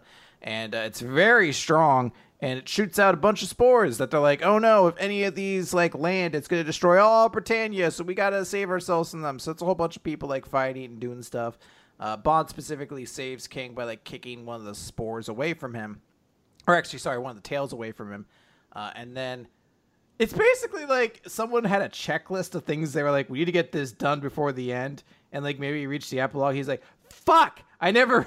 So like Merlin's like, Ban, here, use this. And it's like, boom, oh, his uh, his, his sacred weapon or whatever. it's fucking like, uh, it's like one of those. All right, my nunchuck, my nunchaku thing. Yeah, it's, it's, it's the, one of those four pronged staffs, and you're just like, cool, I guess. I, I kind of forgot that the Seven Deadly Sins all had their own like Yeah. celestial weapon thing because it really only matters for Yeah. like two of them. But Yeah, other than Diane and King and Escanor, it's never really been an important part of the way that they fight. So, I just like that it's just because you know, like all of King's abilities revolve around Chastiefol, and Diane's hammer has been emphasized a lot, and Escanor, you know, well, he stores the sun inside of his axe, and that's it. So, I, I just like that it was like Ban use this. He's like, the fuck, you just had it this whole time. I guess. Uh, let's talk about the Promised Neverland, chapter 138, Demon Search, part one. First of all, at the beginning of this chapter, we see uh, Victor is experimenting with um, some sort of demon rat thing, uh, feeding it something, which causes it to explode, grow. I don't know, but it uh, it might turn it into like a more monstrous form of itself. Anyway, uh, he says everything is going according to the, to Norman, the boss's plan. The Imperial capital, the evil-blooded. There's nothing to worry about. And then we cut over to Don and Gilda, who are with Hayato, and uh, I'm gonna say it as Aishi, That's the I, I feel like that's probably the most likely pronunciation with how it's spelled. Anyway, they're looking around trying to find Sonju and Mujika. At this point, they haven't really found anything. But uh, as they, you know, are, you know, like trying to track stuff, Hayato was really impressed with their tracking abilities. But they mentioned like actually Aishi and her dogs are what's really amazing because you know they find everything for us to you know actually investigate. They have don't overturn overlook any clues that we would have a hard time noticing. Uh, and also, you know, they emphasize the fact that yeah, and she's also a really good sharpshooter too. And uh, she's five senses are out of this world, and her sense of smell and hearing inside are all good. And she saves Don from a poisonous spider that was sneaking up on him by throwing like, oh, it's a knife. It just looks like a screwdriver from one angle. Anyway, uh, by just throwing a knife at it and killing it.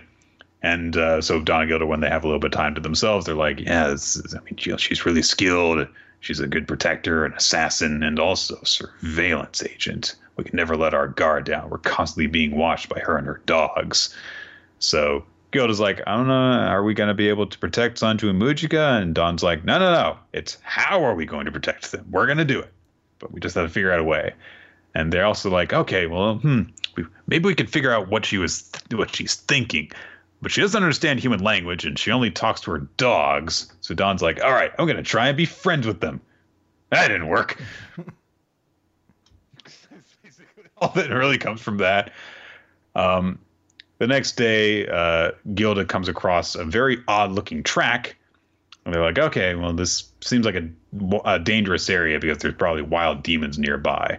And Aishi's dogs start uh, reacting to something. Uh, and Hayato's like, ah, well, you know, this is kind of difficult because you have to search for demons while staying away from them. And a tree isn't really a tree, and it turns and it's actually a demon that was uh, holding still. Uh, Aishi gets set to shoot it, but Don throws a rock at it uh, to provoke it into chasing after him. And they're able to uh, escape from it by splitting up and uh, then reuniting. And Hayato's like, "Why did you try and handle that in such a dangerous way? I mean, it would have been easier if we had just killed it." And Don says, "Well, I mean, it was just one demon. It was a good. We had good terrain to escape, and if we sh- were to shoot it with bullets, then gunfire could have drawn people to, to us. We don't want to uh, get attention." And Hayato's like, "Well, we could have used a bow and arrow." And Don's like, eh, "I figured if we didn't have to kill it, that would that was going to be best." Night falls. Hayato goes to collect firewood. Don and Gilda have another uh, have another powwow, and Gilda's like points out, "Hey, those tracks that we saw earlier, the footsteps uh, were like the horse thing that was with Sonju and Mujika. So maybe we've actually found a clue the lead us to them." Uh, and Don's like, "What do we do then? You know, if it turns out to be them, I mean, we're going to encounter them. And we've got to make sure that they, you know, get don't get killed." Uh, and at that moment, Aishi comes up to them and is like, "I see." So you two are planning to let the evil blooded escape. Yes, that's right. I've pretended to be mute this entire time, but I'm actually quite sophisticated and speak very properly. okay, so, all right.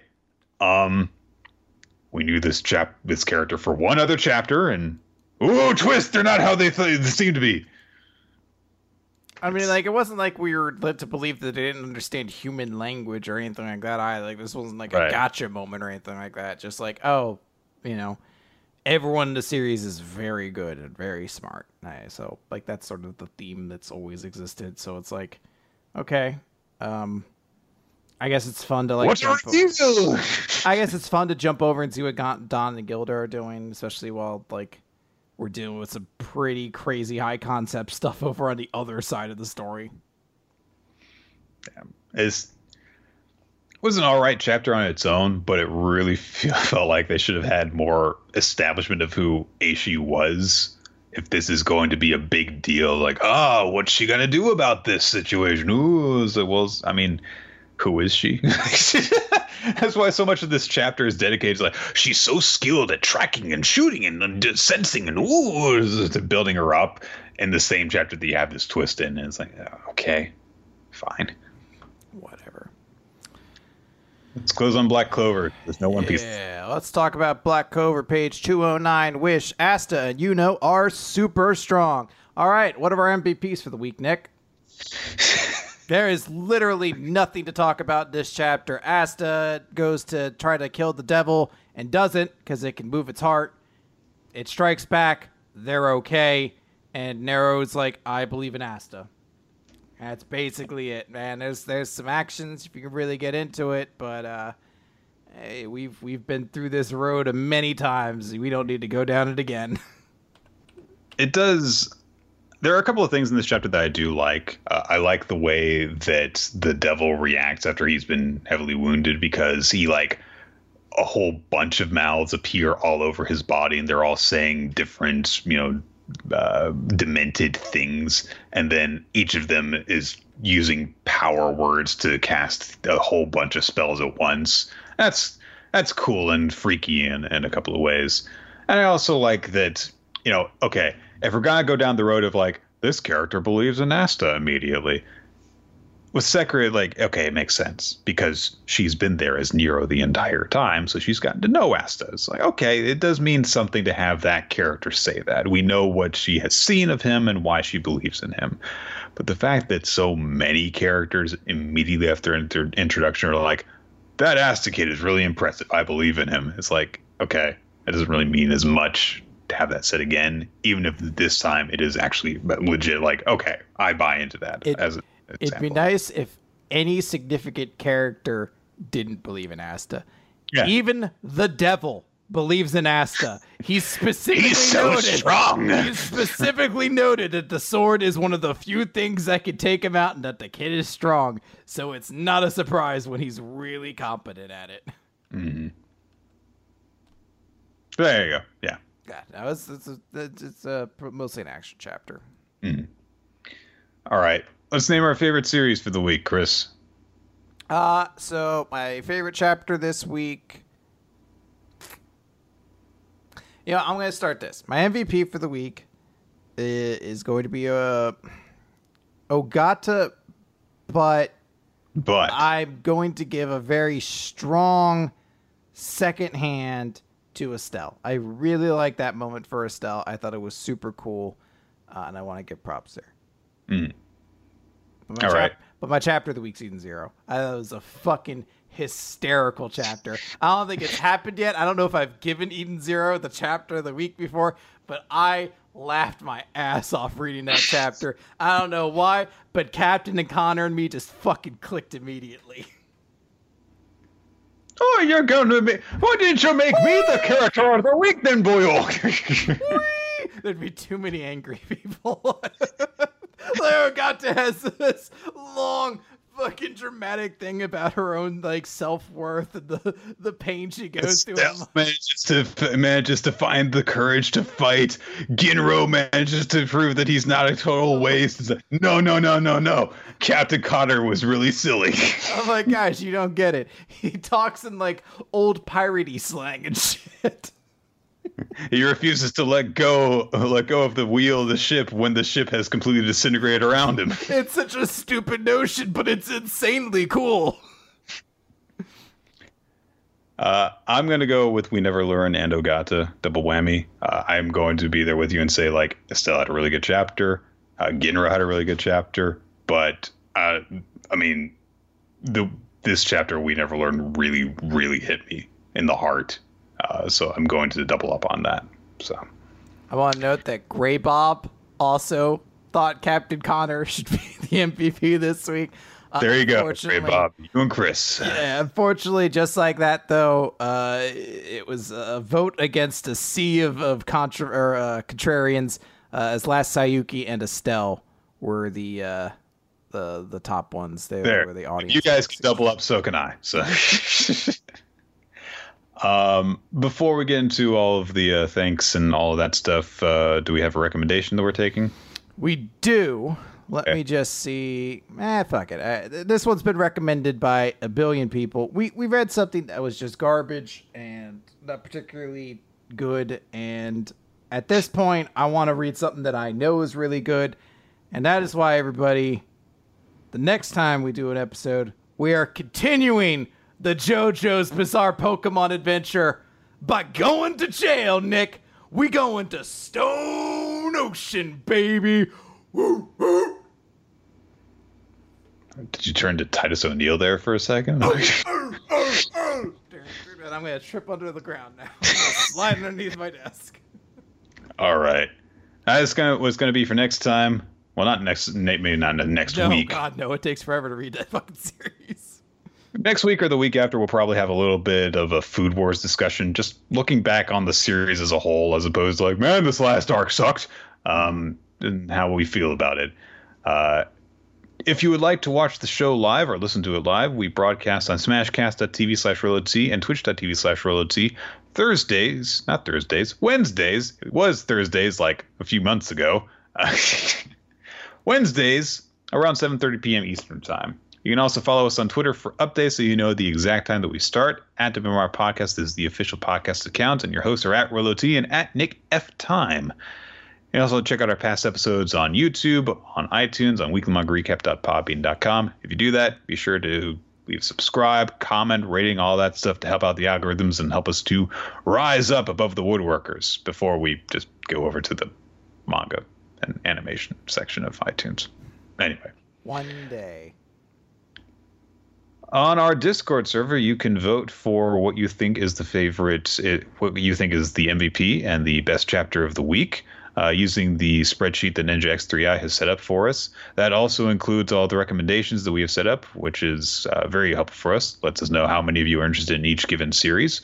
And you can also see what series we have covered already to this point. Uh, if you want to send in to that, edit that, you can also ask us questions on our via email, uh, weeklymangarecap at yahoo.com. We would like to extend special thanks to our Patreon supporters. Your support allows us to create all sorts of fun bonus content for you guys to enjoy. Steve Mann, our tire you can check out his work in a bunch of different places. Infamous Planet for all sorts of stuff, including helping to coordinate a special thing that we uh, got this uh, week. We'd like to extend special thanks to Milo Stilitz and Wensleydale Cheddar for the opening animation that uh, we have for Weekly Manga Recap. There's a lot of uh, references to uh, ongoing stuff that happens in the show, ongoing running gags. Um, just there's a reference to the JoJo's Bizarre Pokemon Adventure in there. It's really good stuff, and it is incredibly flattering that you guys took the time to work together on that and put it together. It was immensely cool. It even has like uh, the uh, we uh, what is it? We are uh, like a influence to that in the theme song that's with it. Too. Mm-hmm. It's extremely cool. You can check out uh, Milo's stuff on soundcloud.com slash Milo dash Jack dash Stillitz. And Wensleydale Cheddar has got his own YouTube channel, and uh, you can follow him on Twitter at Wensleydale Cheddar. And uh, that's going to do it. So thanks, guys, for joining in, and we will see you all next week. Indeed. Yes. Oh, no, I was just thinking, I was like, what was my favorite iconic catchphrase from er, like late 90s, early 2000s WWE, and I was like, Funakai, and indeed. That's not with the name. Kaientai. Funaki and Kaientai. Yeah, Funaki, yeah. You said Funakai. Oh, well, I'm dumb and I'm bad at everything. How dare you disrespect SmackDown's number one announcer? SmackDown Chris? number one announcer. He was amazing. it was a job. He's their Japanese announcer now. Yeah. it's super cool. Anyway, goodbye, guys.